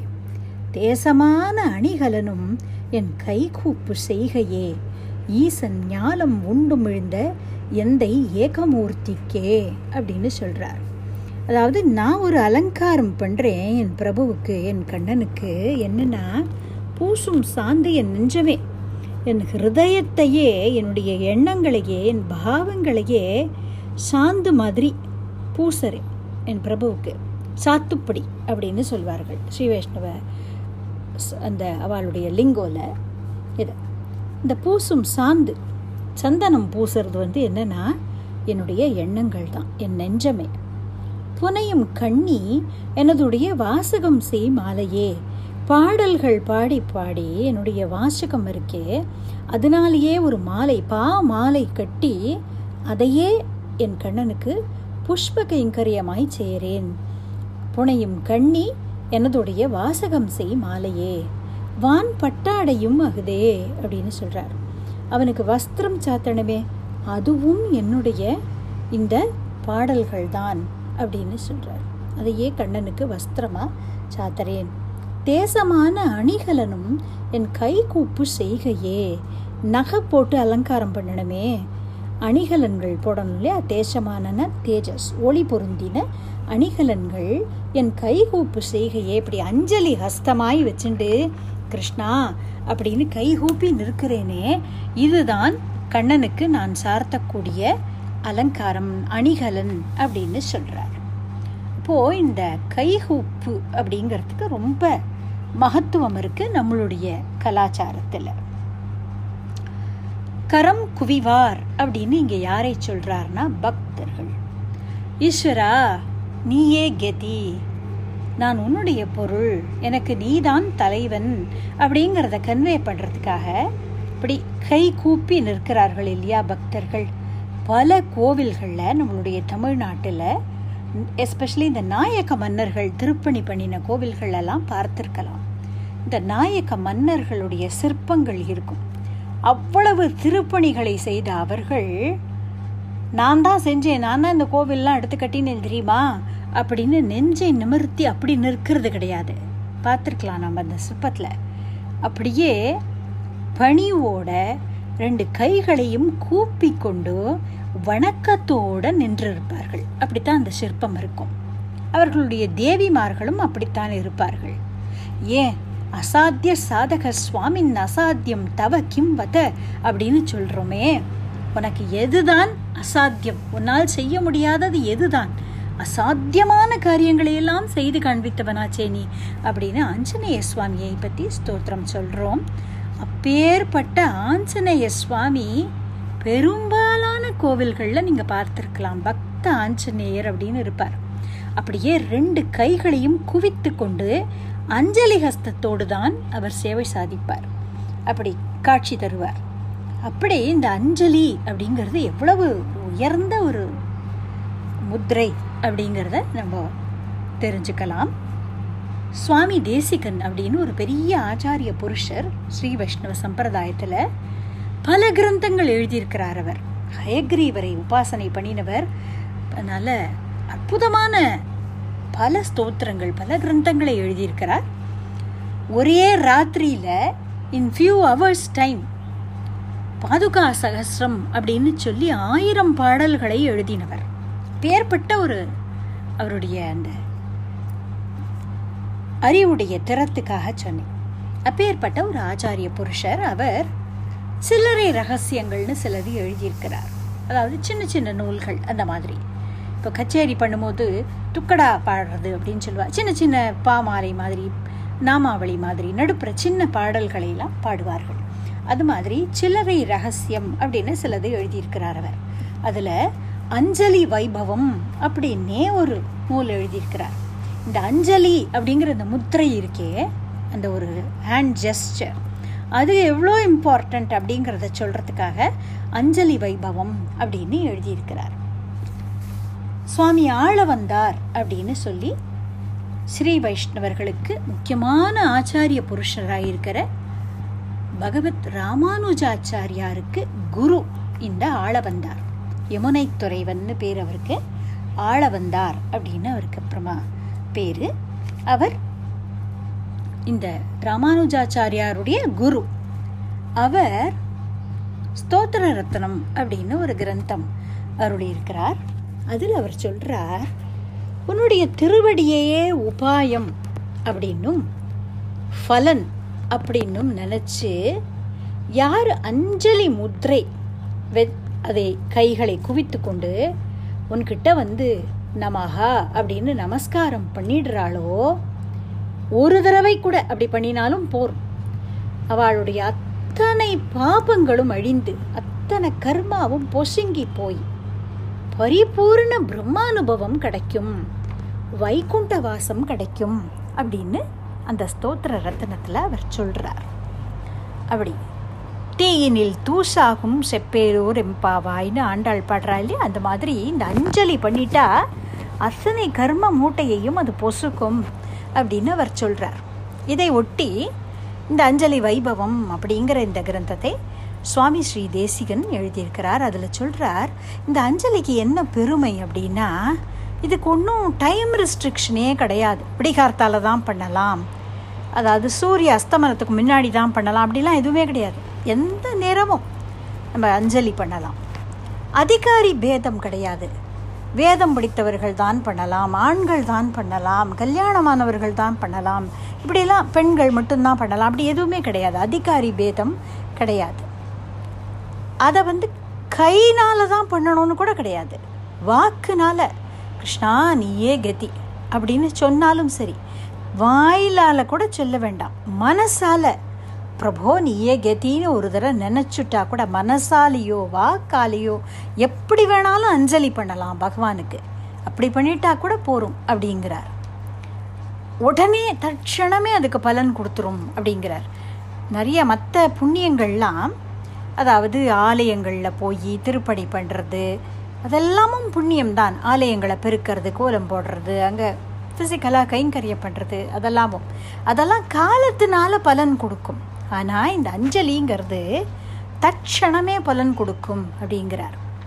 பகவான்கிட்ட பிரபத்தி பண்ணுறதுக்கு நமக்கு இருக்கக்கூடிய தடைகளை எல்லாம் உடைக்கக்கூடிய ஒரு முத்திரையாய் அஞ்சலி இருக்குது அதாவது நம்மளுடைய கைகளை நம்மை நோக்கி இழுத்து கொண்டு நெஞ்சுக்கு நேராக வச்சு நம்ம அஞ்சலி அப்படின்னு பண்ணும்பொழுது பகவான் இன் ரெசிப்ரோகேஷன் என்ன பண்ணுவானாம்? தன்னோட கையை இப்படி நீட்டி அபயஹஸ்தம் காமிப்பானாம் நமக்கு.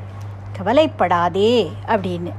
அப்படி இன்ஸ்டண்ட்டாக பகவான்கிட்டேருந்து நமக்கு அபயத்தை பெற்றுத்தரக்கூடிய ஒரு முத்திரை இந்த அஞ்சலி அப்படின்னு சொல்லி பல பாடல்கள். இந்த அஞ்சலி வைபவத்தை பற்றியே சொல்லிட்டு போகிறார் அதில். கரம் குவிவார் உள் மகிழும் கோன் அப்படின்னு இங்கே சொல்கிறார் மாணிக்க வாச்சகர்.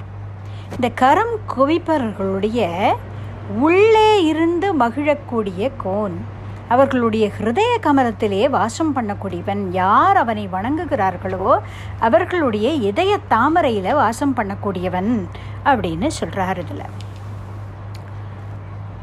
இந்த வரி படிக்கும் பொழுது திருத்தொண்டர் புராணம் அப்படின்னு சொல்லக்கூடிய பெரிய புராணத்தில் அறுபத்தி மூன்று நாயன்மார்களில் பூசலார் நாயனார் அப்படிங்கிற ஒரு நாயன்மாருடைய சரித்திரம் ஞாபகத்துக்கு வருது. கரம் குவிவார் உள் மகிழும் கோன் அப்படின்னு சொன்னோம் இல்லையா? ரெண்டு விதமாக இதுக்கு பொருள் வச்சுக்கலாம். இந்த கரம் குவிப்பவர்களுடைய ஹிருதயத்துக்குள்ளே ஈஸ்வரன் இருக்கிறான் இந்த கரம் குவிப்பவர்களை எல்லாம் ஈஸ்வரன் தன் ஹிருதயத்தில் நினைக்கிறான். அப்படி அவர்களை தன்னுள்ளே வைத்துக்கொண்டு மகிழும் கோன் அப்படின்னும் இதை நம்ம பார்க்கலாம். இந்த பூசலார் நாயனார் அப்படிங்கிறவர் யார் அப்படின்னா திரு நின்ற ஊர் அப்படின்னு சொல்லி இப்போ இருக்கிற சென்னை பக் பக்கத்தில் இருக்குது அந்த காலத்தில் தொண்டை மண்டலம் அப்படின்னு அதுக்கு பேர்.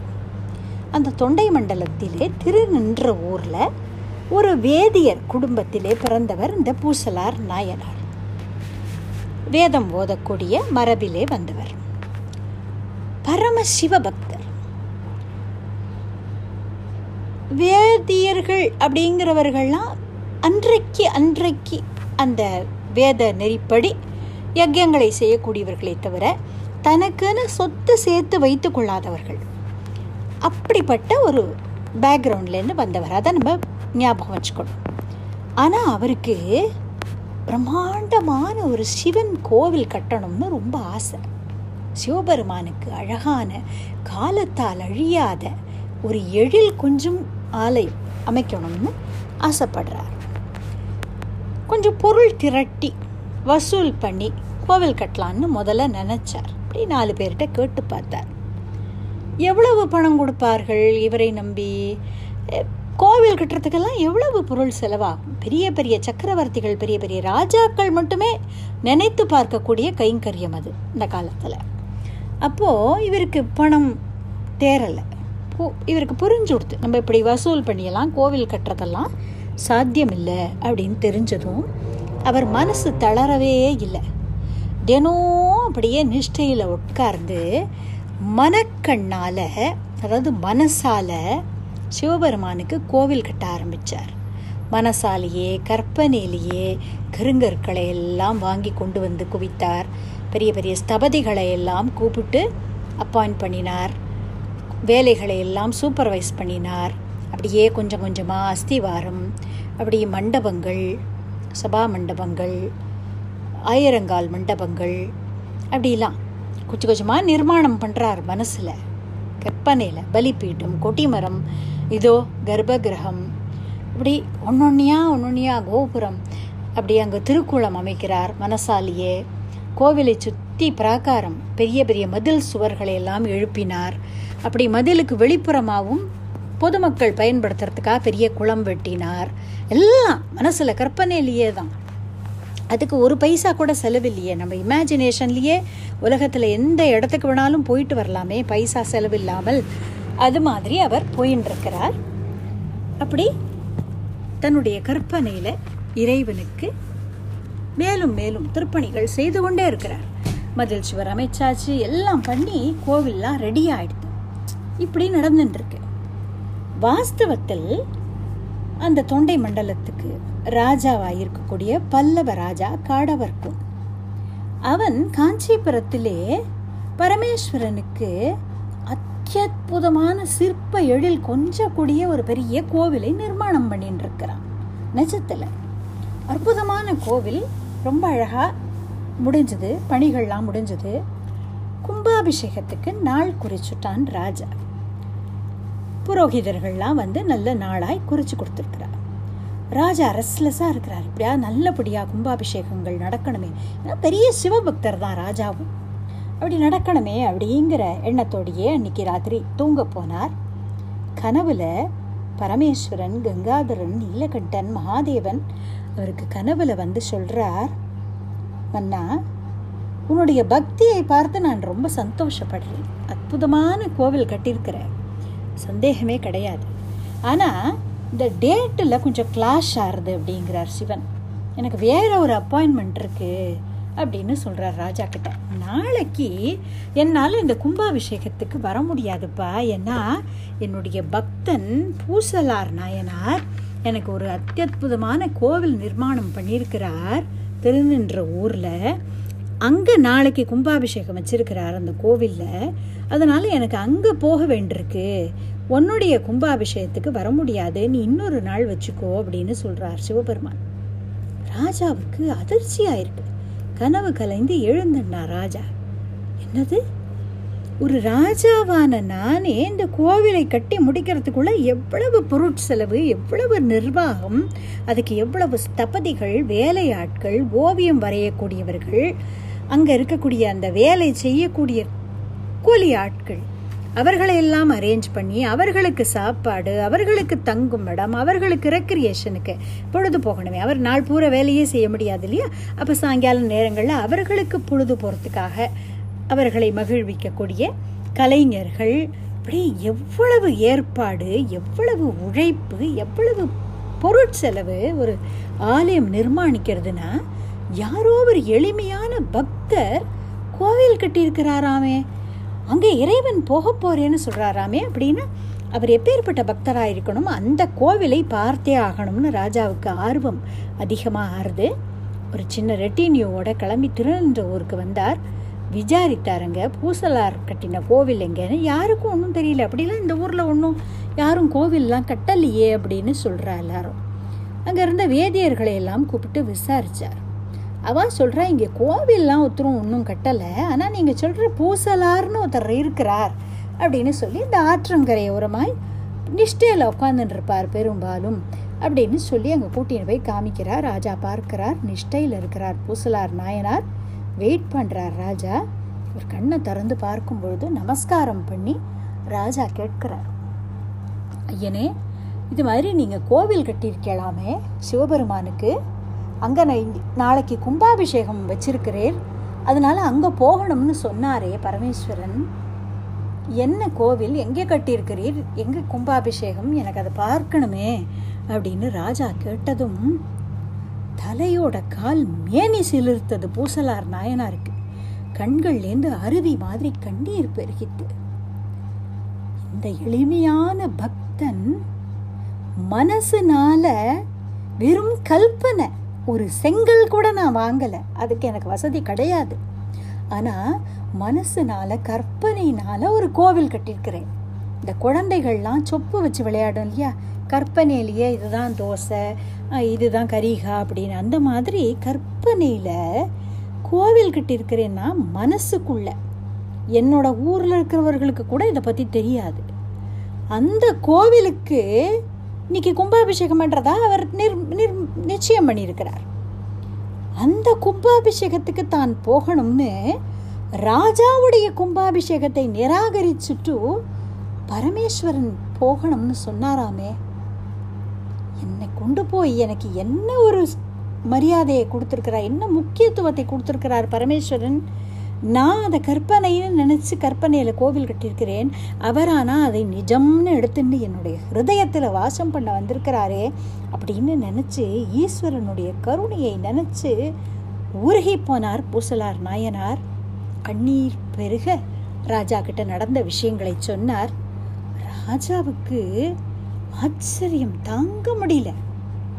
எப்பேற்பட்ட பக்தர் இவர்.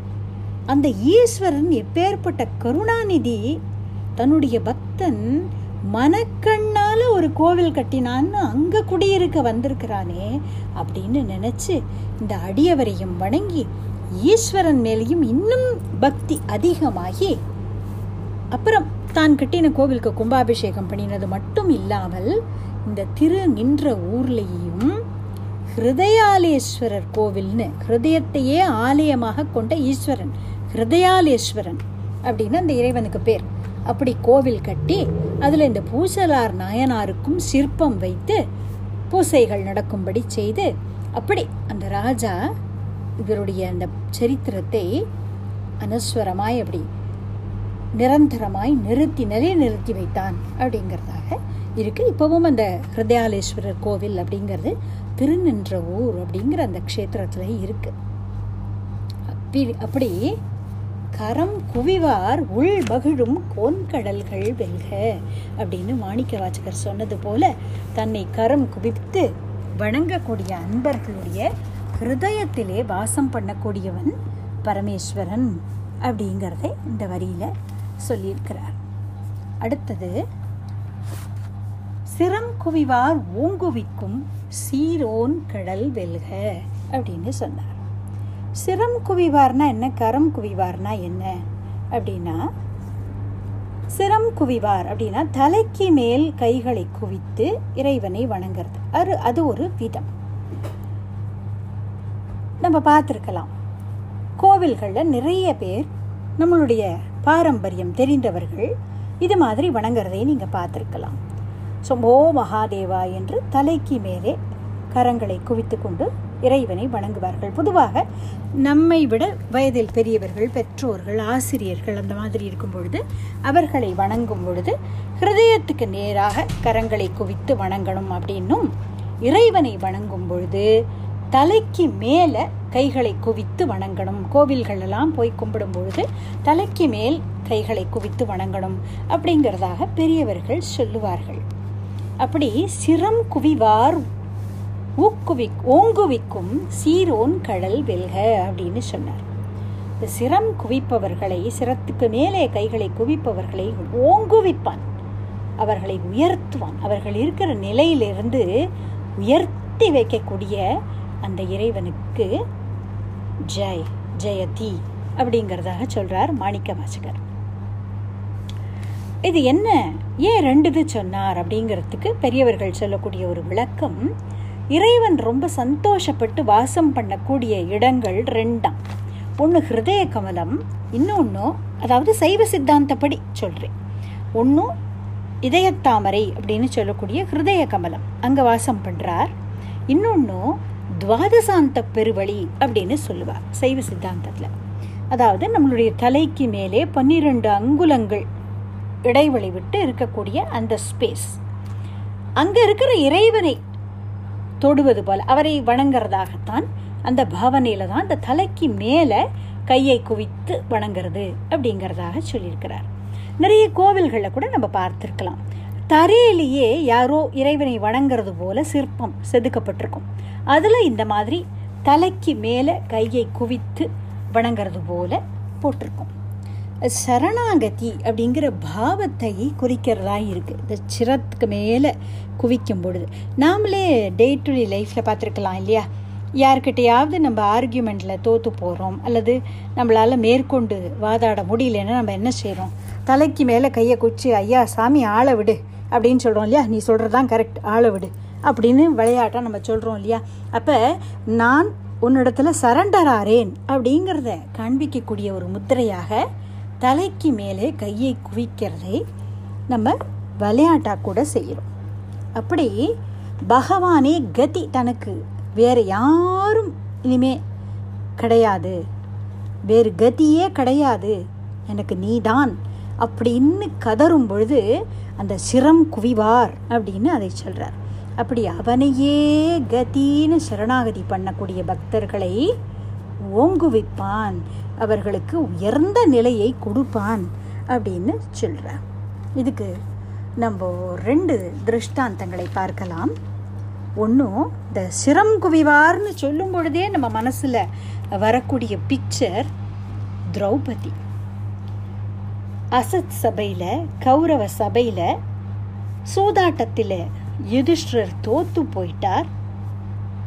அப்போது அந்த குலத்துக்கே ஒரு மூத்த மாட்டு பெண்ணாக இருக்கக்கூடிய மருமகளாக இருக்கக்கூடிய கிரகலக்ஷ்மியான திரௌபதியை வலுக்கட்டாயமாய் இழுத்துண்டு வந்து அந்த அசத் சபையில் மானபங்கப்படுத்த முடியுமா? துரியோதனன் கட்டளை பண்ண துஷாசனன் அவளை பிடித்து இழுத்துண்டு வரான்.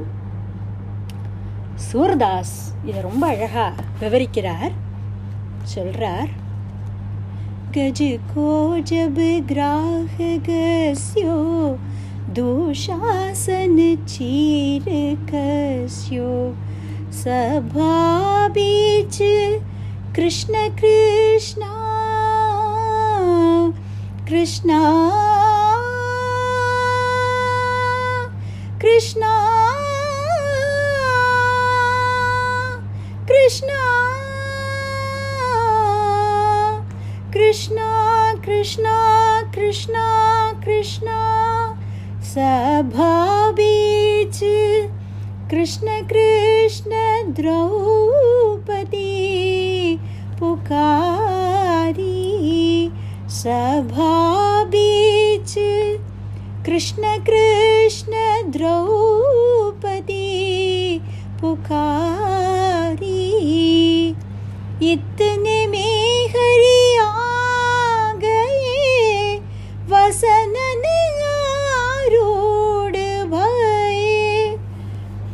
சொல்கிறார் சபை நடுவில் கிருஷ்ணா கிருஷ்ணா கிருஷ்ணா எனக்கு நீதான் கதி அப்படின்னு ரெண்டு கைகளையும் தலைமேல் கூப்பிக்கொண்டு திரௌபதி கதறினாளே. அப்போ ஒரு எல்லையில்லாத வஸ்திரம் சுரந்ததே. கண்ணா உன் கருணை இல்லையாது அப்படின்னு சூரதாசர் கேட்கிறார். திரௌபதி வஸ்திரஹரன் அப்படிங்கிற இந்த ஒரு நிகழ்ச்சியை பற்றி பேசும்போதே நமக்கு உடனே ஞாபகம் வரக்கூடியது தெய்வ புலவனான மகாகவி பாரதியுடைய பாஞ்சாலி சபதம் அப்படிங்கிற அற்புதமான ஒரு நூல். அதில் பாரதி சொல்கிறார் இந்த துஷாசனன் வந்து இப்படி அவளுடைய அந்த புடவையை பற்றி இழுக்கும் பொழுது பேயனும் துகிலினை உரிகையிலே உட்ஜோதியில் கலந்தாள். அன்னை உலகினை மறந்தாள் ஒருமையுற்றாள் அப்படிங்கிறார். உட்ஜோதியில கலந்தாளாம். தன்னுடைய ஹிருதயத்துக்குள்ள இருக்கிற இறைவனிடத்துல ஒன்றி போனாள். ஓரளவுக்கு முயற்சி பண்ணி பார்த்தாள் முதல்ல. தன்னை தானே காப்பாத்திக்கலாமோன்னு. அங்கே இருந்தவர்களையெல்லாம் கதறிக்கு அழைத்தாள் உதவிக்கு.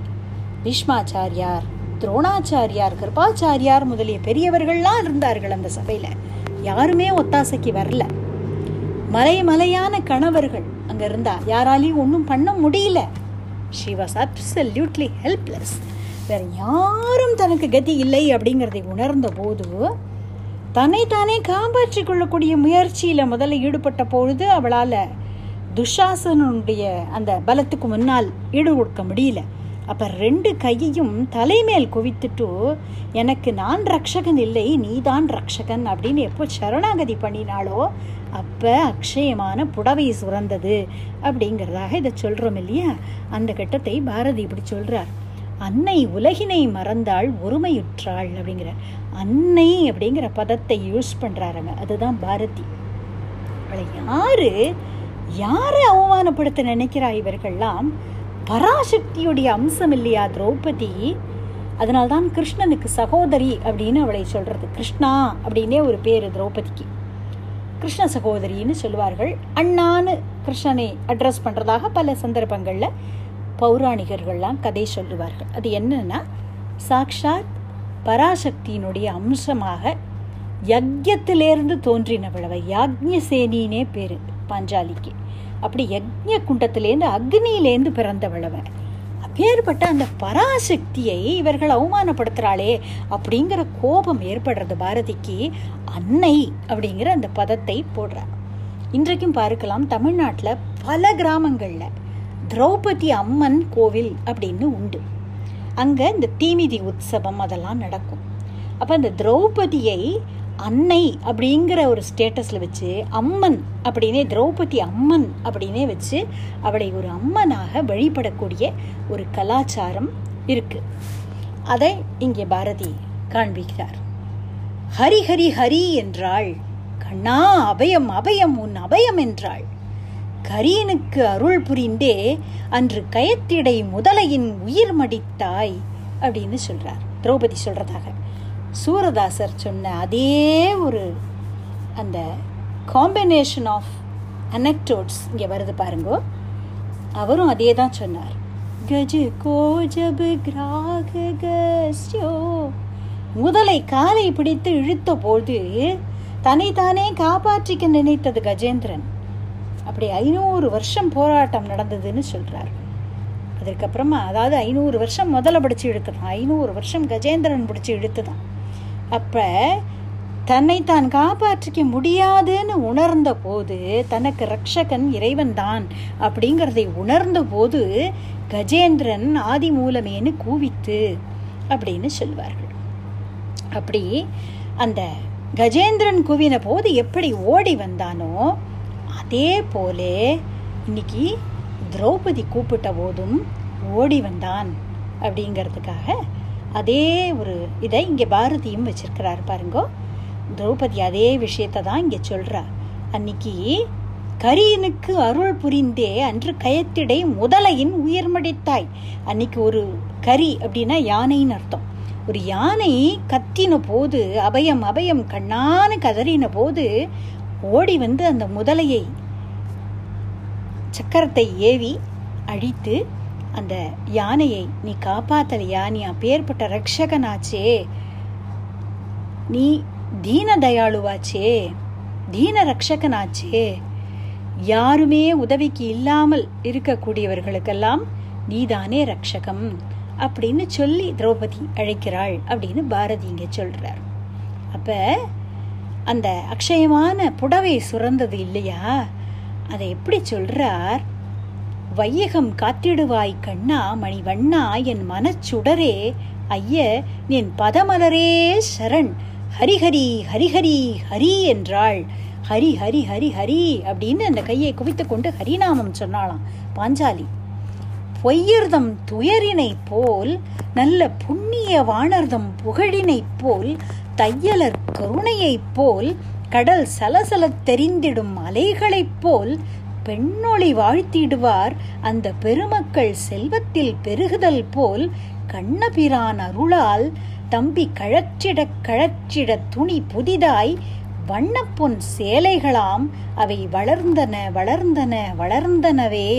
எண்ணத்தில் அடங்காவே. அவை எத்தனை எத்தனை நிறத்தனவோ அப்படிங்கிறார். அற்புதமான கவிதை வரிகள் பாரதியோட வரிகள்.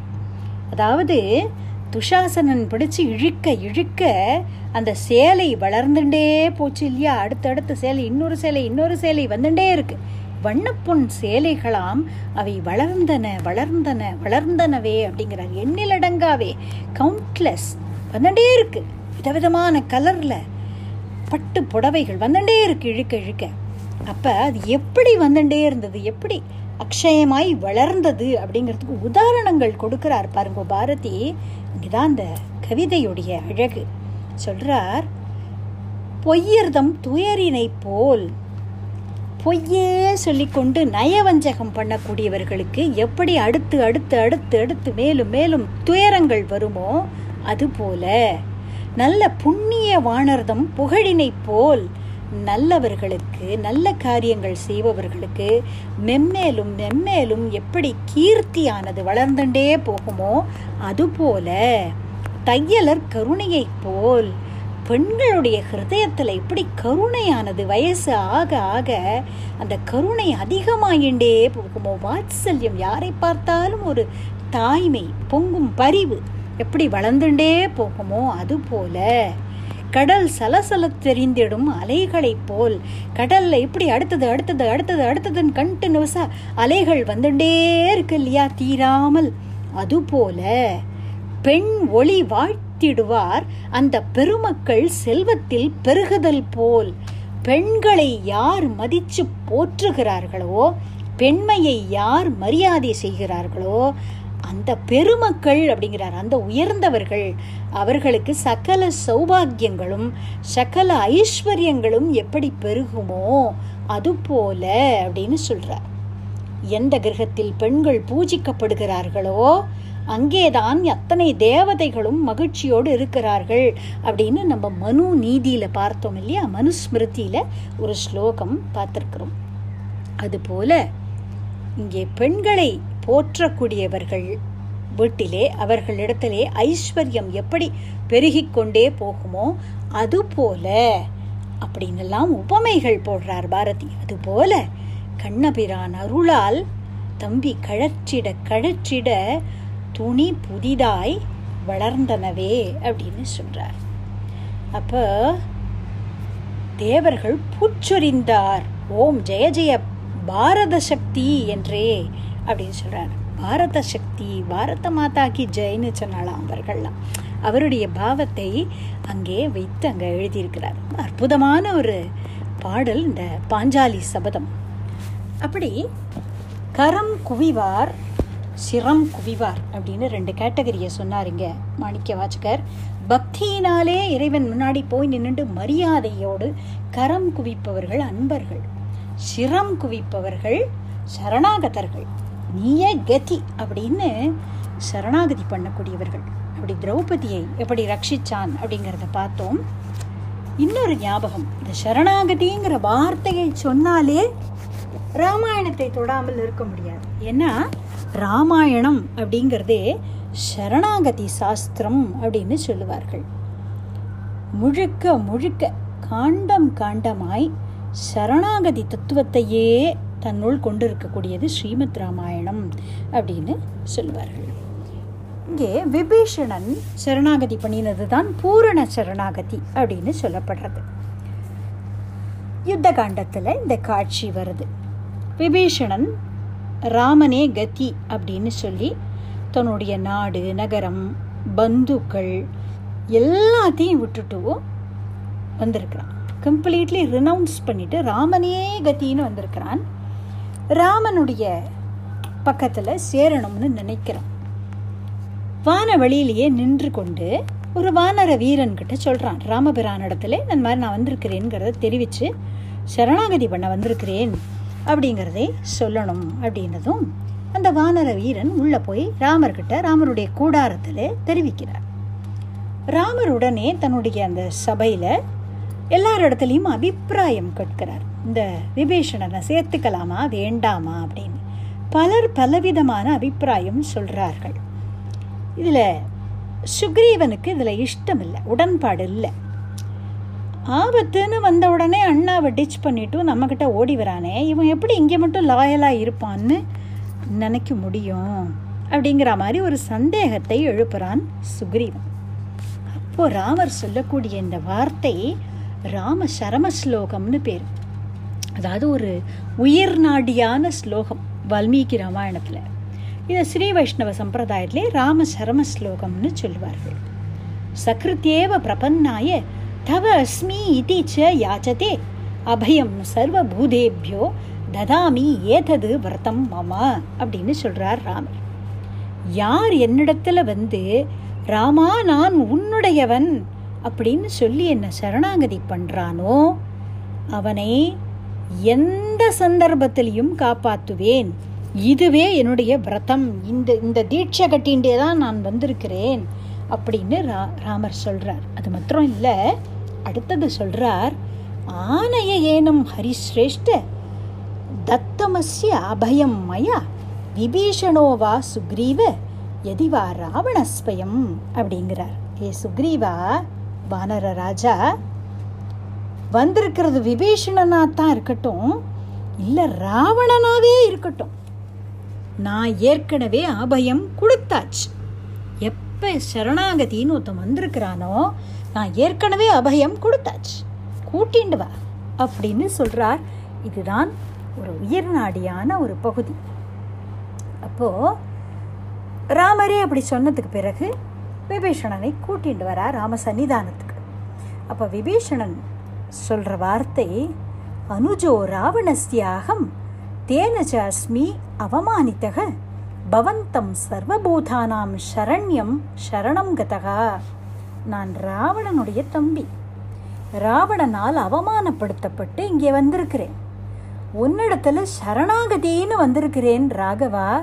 நீ சகல ஜீவ ராசிகள் ராசிகளுக்கும் சரணாகதன் நீதான்.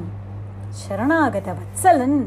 அப்படிங்கிறதுனால் உன்னிடத்துல வந்து வந்திருக்கிறேன் அப்படின்னு சொல்கிறான் எல்லாத்தையும் விட்டுட்டு வந்திருக்கிறான் விபீஷன். தன்னுடைய நாடு நகரம் எல்லாத்தையும் விட்டுட்டு வந்திருக்கிறான் இல்லையா? அப்போ ராமர் உடனே என்ன பண்ணினாராம்? விபீஷணனை அப்படியே ஆற தழுவி கொண்டார். தழுவிண்டு லக்ஷ்மணனை விட்டு இந்த சமுத்திர கரையில் தானே கூடாரம் போட்டிருக்கிறா? சமுத்திர ஜலத்தை கொண்டு வர சொல்லி லங்காதிபதியாக பட்டாபிஷேகம் பண்ணி வைக்க சொல்கிறார் லக்ஷ்மணனை விட்டு. அதாவது இன்னும் பாலமே கட்டலை லங்கைக்கு. இப்போ தான் வந்து இங்கே திருப்புல்லாணியில் தர்பசயன ராமன் அந்த கடற்கரையில் வந்து தங்கியிருக்கிறார்கள். சரணாகதி பண்ணியிருக்கிறான் விபீஷணன்.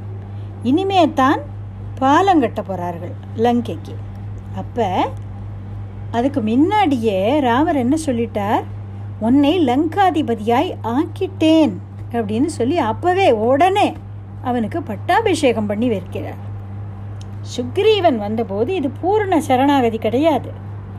குருவாயிருந்து ஆஞ்சநேய சுவாமி சக்கியம் ஏற்படுத்தி வச்சார் சுக்ரீவனுக்கும் ராமனுக்கும். சுக்ரீவனோடு கூட பிறந்தவன் வாலி. அதாவது அதுக்கு ரொம்ப அழகாக பெரியவர்கள் சொல்கிற விளக்கம் என்னன்னா நம்மளோட கூடவே பிறக்கக்கூடிய பிராரப்த கர்மா. அதுதான் வாலி சுக்ரீவன் பூரண விஸ்வாசம் உடைய ஜீவன் கிடையாது. ராமன் தன்னை காப்பாற்றுவானோ மாட்டானோ ஒருவேளை தோத்து போயிடுவானோ ஒருவேளை இவனுக்கு சக்தி இருக்குமோ இருக்காதோ இப்படி சந்தேகப்பட்டுட்டே இருந்த ஜீவன். அப்படி பூரணமான ஒரு நம்பிக்கை இல்லாவிட்டால் பூரண சரணாகதி இல்லைன்னா நம்மளுக்கு பகவானோட ரக்ஷகத்துவத்தில் பரிபூர்ணமான நம்பிக்கை இல்லைன்னா பிராரப்தத்தை அனுபவிக்கத்தான் வேணும். வேறு வழி கிடையாது. அப்படிங்கிறது தான் முதல்ல சுக்ரீவன் போய் வாலிகிட்ட அட்டி வாங்கிட்டு வந்தான் அப்படிங்கிறத காண்பிக்கிறார். அப்புறம் வந்து ராமர்கிட்ட திரும்ப சொல்லி ராமர் கவலைப்படாதே அப்படின்னு ஒரு மாலையை போட்டு அனுப்பும் பொழுது சரி ராமர் அஷூரன்ஸ் கொடுத்துருக்கிறார் அப்படின்னு காப்பாற்றுவார் அப்படிங்கிற நம்பிக்கையோடு துரி சுக்ரீவன் போனான். அப்போ தான் அந்த பிராரப்தம் தீர்றது. வாலி நிகிரகணம் ஆறுது. அப்படி இறைவன்கிட்ட பூரண சரணாகதி பண்ணலை சுக்ரீவன். அதனால் கொஞ்சம் அடிக்கடி வாங்கி அப்புறம்தான் ராஜாவாக ஆக முடிஞ்சது. ஆனால் பூர்ண சரணாகதி விபீஷணன் பண்ணினது நீதான் எனக்கு அப்படின்னு வந்ததும் தட்சணமே அவனுக்கு லங்காதிபதி அப்படின்னு பட்டாபிஷேகம் பண்ணி வைக்கிறாராம் ராமர். தேனச்ச இமம் மகா பிராக்யம் அபிஷிஞ்சிய விபீஷணம் ராஜானம் ரக்ஷசாம் ஷிப்ரம் பிரசன்னே மயமானத நான் சந்தோஷப்பட்டுட்டேன் அப்படிங்கிறார் ராமர். லக்ஷ்மணா உடனே தீர்த்தத்தை எடுத்துட்டு வந்து இந்த விபீஷணனுக்கு லங்காதிபதியாய் ராஜ்யாபிஷேகம் பண்ணு. நான் இவனிடத்தில் ரொம்ப சந்தோஷப்பட்டுட்டேன் அப்படின்னு சொல்கிறார் ஆழியான் அவனை நோக்கி அருள் சுரந்து உவகை கூற ஏழினோடு ஏழாய் நின்ற உலகும் என் பேரும் என் நாள் வாழும் நாள் அன்றுகாரும். வாழையிற்று அரக்கர் வைகும் தாழ்கடல் இலங்கை செல்வம் நின்னதே தந்தேன் என்றான் அப்படின்னு இதே விஷயத்தை கம்பராமாயணத்தில் கம்பர் சொல்றார். அதாவது நாராயணனாகிய ராமபிரான் ஆழியான் அப்படின்னாக்க சக்கரத்தை ஆயுதமாக கொண்ட திருமால் அப்படின்னு அர்த்தம். அங்கே ஆழியான்னு இந்த வார்த்தையை யூஸ் பண்ணுறார் கம்பர் ராமனை பற்றி சொல்கிறதுக்கு சர்வேஸ்வரனான ராமன் விபீஷணனை பார்த்து சொல்கிறாராம் கருணையினால் ஏழுடன் ஏழாய் அதாவது ஏழும் ஏழும் பதினாலு பதினாலு லோகங்களும் என் பெயரும் எவ்வளவு காலம் நிலைத்திருக்குமோ அவ்வளவு காலமும் ராட்சசர்கள் வாழக்கூடிய இந்த லங்கை உன்னுடையது. நீதான் லங்கைக்கு அதிபதி அப்படின்னு சொல்கிறாராம் அதனால்தான் இன்று பரியந்தம் விபீஷணன் சிரஞ்சீவி. இப்போவும் அந்த சிரஞ்சீவிகளை பற்றி சொல்லும் பொழுது அதில் விபீஷணனும் ஒன் ஆஃப் த சிரஞ்சீவிஸ். இன்றைக்கும் தினம் விபீஷணன் இரவில் லங்கையிலேருந்து ஸ்ரீரங்கத்துக்கு வந்து ராமனால் தனக்கு கொடுக்கப்பட்ட அந்த ரங்கநாதரை நமஸ்காரம் பண்ணி தரிசனம் பண்ணிட்டு திரும்புறதாக ஒரு ஐதீகம் உண்டு. ஏன்னா அது ராமனே கொடுத்த ஒரு வரம். என்னுடைய பெயர் என்னி வரைக்கும் நிலச்சிருக்குமோ அன்னி வரைக்கும் நீ இந்த லங்கைக்கு அதிபதி அப்படின்னு ராமர் அந்த விபீஷணனுக்கு உடனே அனுகிரகம் பண்ணினார். அதுதான் சிரம் குவிவார் ஓங்குவிக்கும் சீரோன் கடல் வெல்க அப்படின்னு இந்த மாணிக்க வாசகர் சொல்றதுடைய தாத்பரியம். தன்னை வந்து சரண் புகுந்தவர்களை எர்த்தி விடுவதுதான் இறைவனுடைய சுபாவம். ஏன்னா கையில் எதுவுமே இல்லாமல் வெறுங்கையனாய் வந்தவன் விபீஷணன். சரணாகதி பண்ணின அடுத்த நிமிஷம் லங்காதிபதி அப்படின்னு அவனுக்கு சக்கரவர்த்தியாய் பட்டாபிஷேகம் பண்ணிட்டார் ராமர். ஆனால் அந்த விபீஷணன் எப்படி இருக்கிறான்? ராமர் வேணா லங்காதிபதின்னு உனக்கு பட்டாபிஷேகம் பண்ணினேன்னு சொல்லலாம். ஆனால் அந்த விபீஷணன் சொல்கிறான் ராமா நான் உன்னை நாடி வந்தது லங்காதிபதிங்கிற மகுடம் சூட்டிக்கிறதுக்காக இல்லை. நான் என் தலையில் சூட்டிக்கொள்ள விரும்புகின்ற மகுடம் எது தெரியுமா? உன்னுடைய இந்த தாமரை திருவடிதான். உன்னோட திருவடியைத்தான் என் தலையில மகுடமாக சூட்டிக்கொள்ள விரும்புகிறேன் அப்படின்னு சொல்லி ராமனுடைய திருவடியில விழுந்து வணங்கி அந்த திருவடிகளை தூக்கி தன் தலை மேல் வைத்து கொண்டானாம் விபீஷணன். ரொம்ப அழகா கம்பர் சொல்றார் விளைவினை அறியும் மேன்மை வீடனன் என்றும் வீயா அளவரு பெருமை செல்வம் அளித்தனே ஆயின் ஐய களவியல் அரக்கன் பின்னே தோன்றிய கடமை தீர இளையவர் கவித்த மோலி என்னையும் கவித்தி என்றான் அப்படிங்கிறார். பின்னால நடக்கக்கூடிய விஷயங்களை முன்னாலேயே அறிந்து கொள்ளக்கூடிய கூர்மையான ஒரு மதிநுட்பமும் மேன்மையும் உடையவனான விபீஷணன் ராமனை நோக்கி சொல்றானாம் ஐயனே என்னைக்குமே அழியாத அளவற்ற பெருமை மிகுந்த ஒரு செல்வத்தை எனக்கு நீ கொடுத்துட்ட. லிங்காதிபதி அப்படின்னு ஒரு நிரந்தரமான ஐஸ்வர்யத்தை எனக்கு நீ கொடுத்துட்ட. ஆனால் இந்த ராவணனுக்கு தொம்பியா பிறந்த அந்த ஒரு தொடர்பு எனக்கு தீரும்படியுமா நான் உன்னுடையவன் அப்படிங்கிறத அசர்ட் பண்ணும்படியுமா உன் தம்பியான பரதனுக்கு நீ எந்த மகுடத்தை கொடுத்த? உன்னுடைய பாதுகை அப்படிங்கிற மகுடத்தை கொடுத்த இல்லையா? எனக்கும் அதுதான் வேணும்.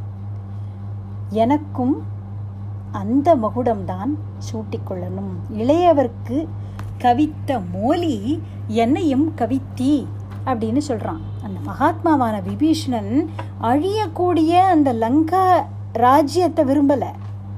ராமபிரானுடைய திருவடியை அந்த அனுகிரக சாம்ராஜ்யத்தில் தான் தான் வாசம் பண்ணணும்னு ஆசைப்படுறான். அதனால வியா அளவு அரு பெரும் செல்வம் கொடுத்த. ஆனாலும் ஆயின் ஐய அப்படின்னு சொல்லி ஆனாலும் நான் விரும்பி கேட்கறது உன்னுடைய திருவடி நிலைகளாகிய முகுடத்தை தான் அப்படின்னு சொல்லி அந்த பாதுகைகள் என் தலையில் படணும். அதுதான் எனக்கு மகுடம் அப்படின்னு கேட்கிறான். இப்படிப்பட்ட அந்த பக்தியை பார்த்து தான் ராமன் உடனே விபீஷணனையும் சேர்த்து கட்டிண்டு நீயும் என்னோட தம்பின்னு சொல்றார். இதை விட வேற என்ன வேணும்? அந்த அனுகிரகம் இலங்கை செல்வம் கொடுத்தாருங்கிறது இருக்கட்டும். அதுக்கும் மேல நீ என் தம்பின்னு சொல்லி அவனை தழுவிக்கொண்டார் இந்த அனுகிரகத்தை தான் சொல்றோம். சிரம் குவிவார் ஓங்குவிக்கும் சீரோன் அப்படின்னு அவளை வசந்த இடத்துல கொண்டு போய் வச்சுருவான் இறைவன். சொல்றார் ராமர் குகனொடும் ஐவரானோம் முன்பு. பின் குன்று சூழ்வான் மகனொடும் அறுவரானும். எம்முழை அன்பின் வந்த அகனமர் காதல் ஐய நின்னொடும் எழுவரானோம். புகழருங் காணம் தந்து புதல்வரால் பொலிந்தான் நுந்தை. கம்பருடைய கவிதை அழகு அது ஒரு ஜென்மா போராது அதை அனுபவிக்கிறதுக்கு. ஆழ்ந்த பொருள். அற்புதமான அந்த வார்த்தைகள் அந்த யூசேஜ் கம்பனுடைய அந்த ஒரு கவி திறமைக்கு வந்து கம்பேரிசனே பண்ண முடியாது. அப்படிப்பட்ட அழகான ஒரு கவிதை. சொல்கிறார் ராமர் சொல்கிறாராம் குகனோடும் ஐவரானும். முன்பு. முதல்ல குகனை பார்த்தபோது குகனோடு சேர்ந்து நான்கு சகோதரர்களாக இருந்தோம் நாங்கள் ராம லக்ஷ்மண பரத சத்ருகுணன் நாலு பேர் இருந்தோம். குகனையும் சேர்த்து அஞ்சு பேர் ஆயிட்டோம். அதுக்கப்புறம் மேருமலையை சுற்றி வரக்கூடிய சூரியனுடைய மகனான சுக்ரீவனோட சேர்த்து ஆறு பேராக ஆயிட்டோம். சுக்ரீவனும் எனக்கு ஒரு தம்பி அப்படிங்கிறார். குன்று சூழ்வான் மகன் அப்படிங்கிறார். மேருமலையை சுற்றி வரக்கூடிய சூரியனுடைய புத்திரனான சுக்ரீவன். இப்போ ஆறு பேர் ஆயிட்டோம். எங் என்கிட்ட ஆத்மார்த்தமான அன்போடு வந்தவனே உன்னோடையும் சேர்த்து நம்ம மொத்தம் ஏழு சகோதரர்களாய் ஆயிட்டோம் அப்படின்னு சொல்கிறார் நின்னோடும் எழுவரானோம் அப்படிங்கிறார். அப்புறம் என்ன சொல்கிறார் என்னை காட்டுக்கு அனுப்பிச்சதே எங்கள் அப்பா என்னை கானகத்துக்கு போன்னு சொன்னதே போய் நிறைய தம்பிகளை சம்பாதிச்சுண்டு வா அப்படிங்கிறதுக்காகத்தான் அப்படின்னு சொல்கிறார் தசரதனான என் தந்தை காட்டுக்கு என்னை அனுப்பிச்சதே தம்பிகளை சம்பாதித்து கொண்டு வருவதற்காகத்தான் புகழரும் காணும் தந்து புதல்வரால் பொலிந்தான். நிறைய பிள்ளைகள் சேர்ந்து போச்சு எங்கள் அப்பாவுக்கு இப்போ. அப்படின்னு சொல்கிறார் இதில் ஒரு நுட்பம் என்னென்னா எந்தைன்னு சொல்லலை. என் தந்தையான தசரதன் புதல்வர்களால் பொலிந்தான் அப்படின்னு சொல்லலை. நுந்தை அப்படிங்கிறார் கம்பர்.